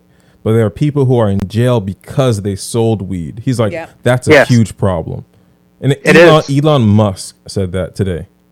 Well, uh, talking about weed, if you if you watch um, what's the show we watch with uh, Hasan Minhaj, Jess? Uh, Patriot um, the Patriot Act. He was talking about that recent, like literally in the last episode, where there was an ex governor who or senator, and he was like his whole can't his whole time he was in office, he was really against marijuana, but now that he's not in office, he's all for marijuana. But like he's capitalizing on it while everybody's still rotting in jail for it. Yep. Mm. So now I find the hip like the hypocrisy in this to be like plentiful on how now all these these states are trying to like capitalize on weed and like these drugs when they were all about oh the war against drugs in the 90s and calling you know all the black people in the community super predators. They're all out here to get you. They want to we, we got to put in the mandatory minimum. And then like yeah. and then now now the same people who are doing that to to the black communities are trying to be the great saviors of the black community. You, you ain't know black if you ain't voting for me. Oh. yeah you fuck fuck biden. Yeah. Also, fuck Hillary. I'll never vote for a Clinton ever. And you know, I lost a couple of friends because of that. They were like, "Oh, you didn't vote for Hillary. You might as well have voted for Trump." And I was like, "No, I'm just not going to vote for somebody who like was putting people in prison for no fucking reason, calling people super predators, and making like situations of race even worse in the country." So Like, so Vic, final thought because I'm we're both starving. yeah, I'm also I'm also hungry. What- I've been waiting for Jessica. What? how would you you being a white man? Um, Yeah. White man passing, because you're Italian Puerto Rican. Yeah.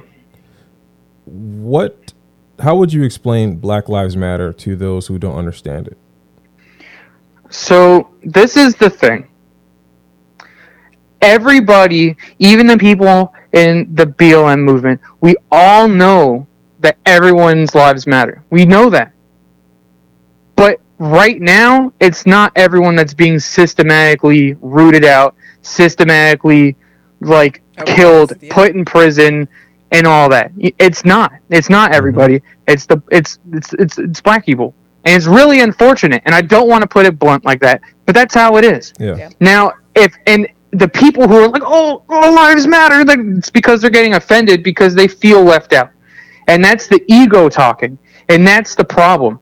White people, anybody who's all about the all lives matter movement, anybody who's like insensitive to the BLM, you need to step aside yourself, put your ego in a box, have some fucking empathy, and look at what's happening to this community, and it's been happening to this community for years and like it's uh, that people act like it's a problem instead happened yesterday it's been here for years and it's yeah it's not going to be solved overnight but the thing is you have to have empathy and when everyone starts to have empathy and to like try to put themselves in the shoes of others we'll start to make progress Yeah. and that's that that's the only way it could happen Period. Period.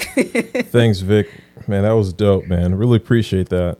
Yes, thank you. Thank I for- appreciate you thank for being an ally and a friend, man. Thank you. I love you. Thanks for being my husband.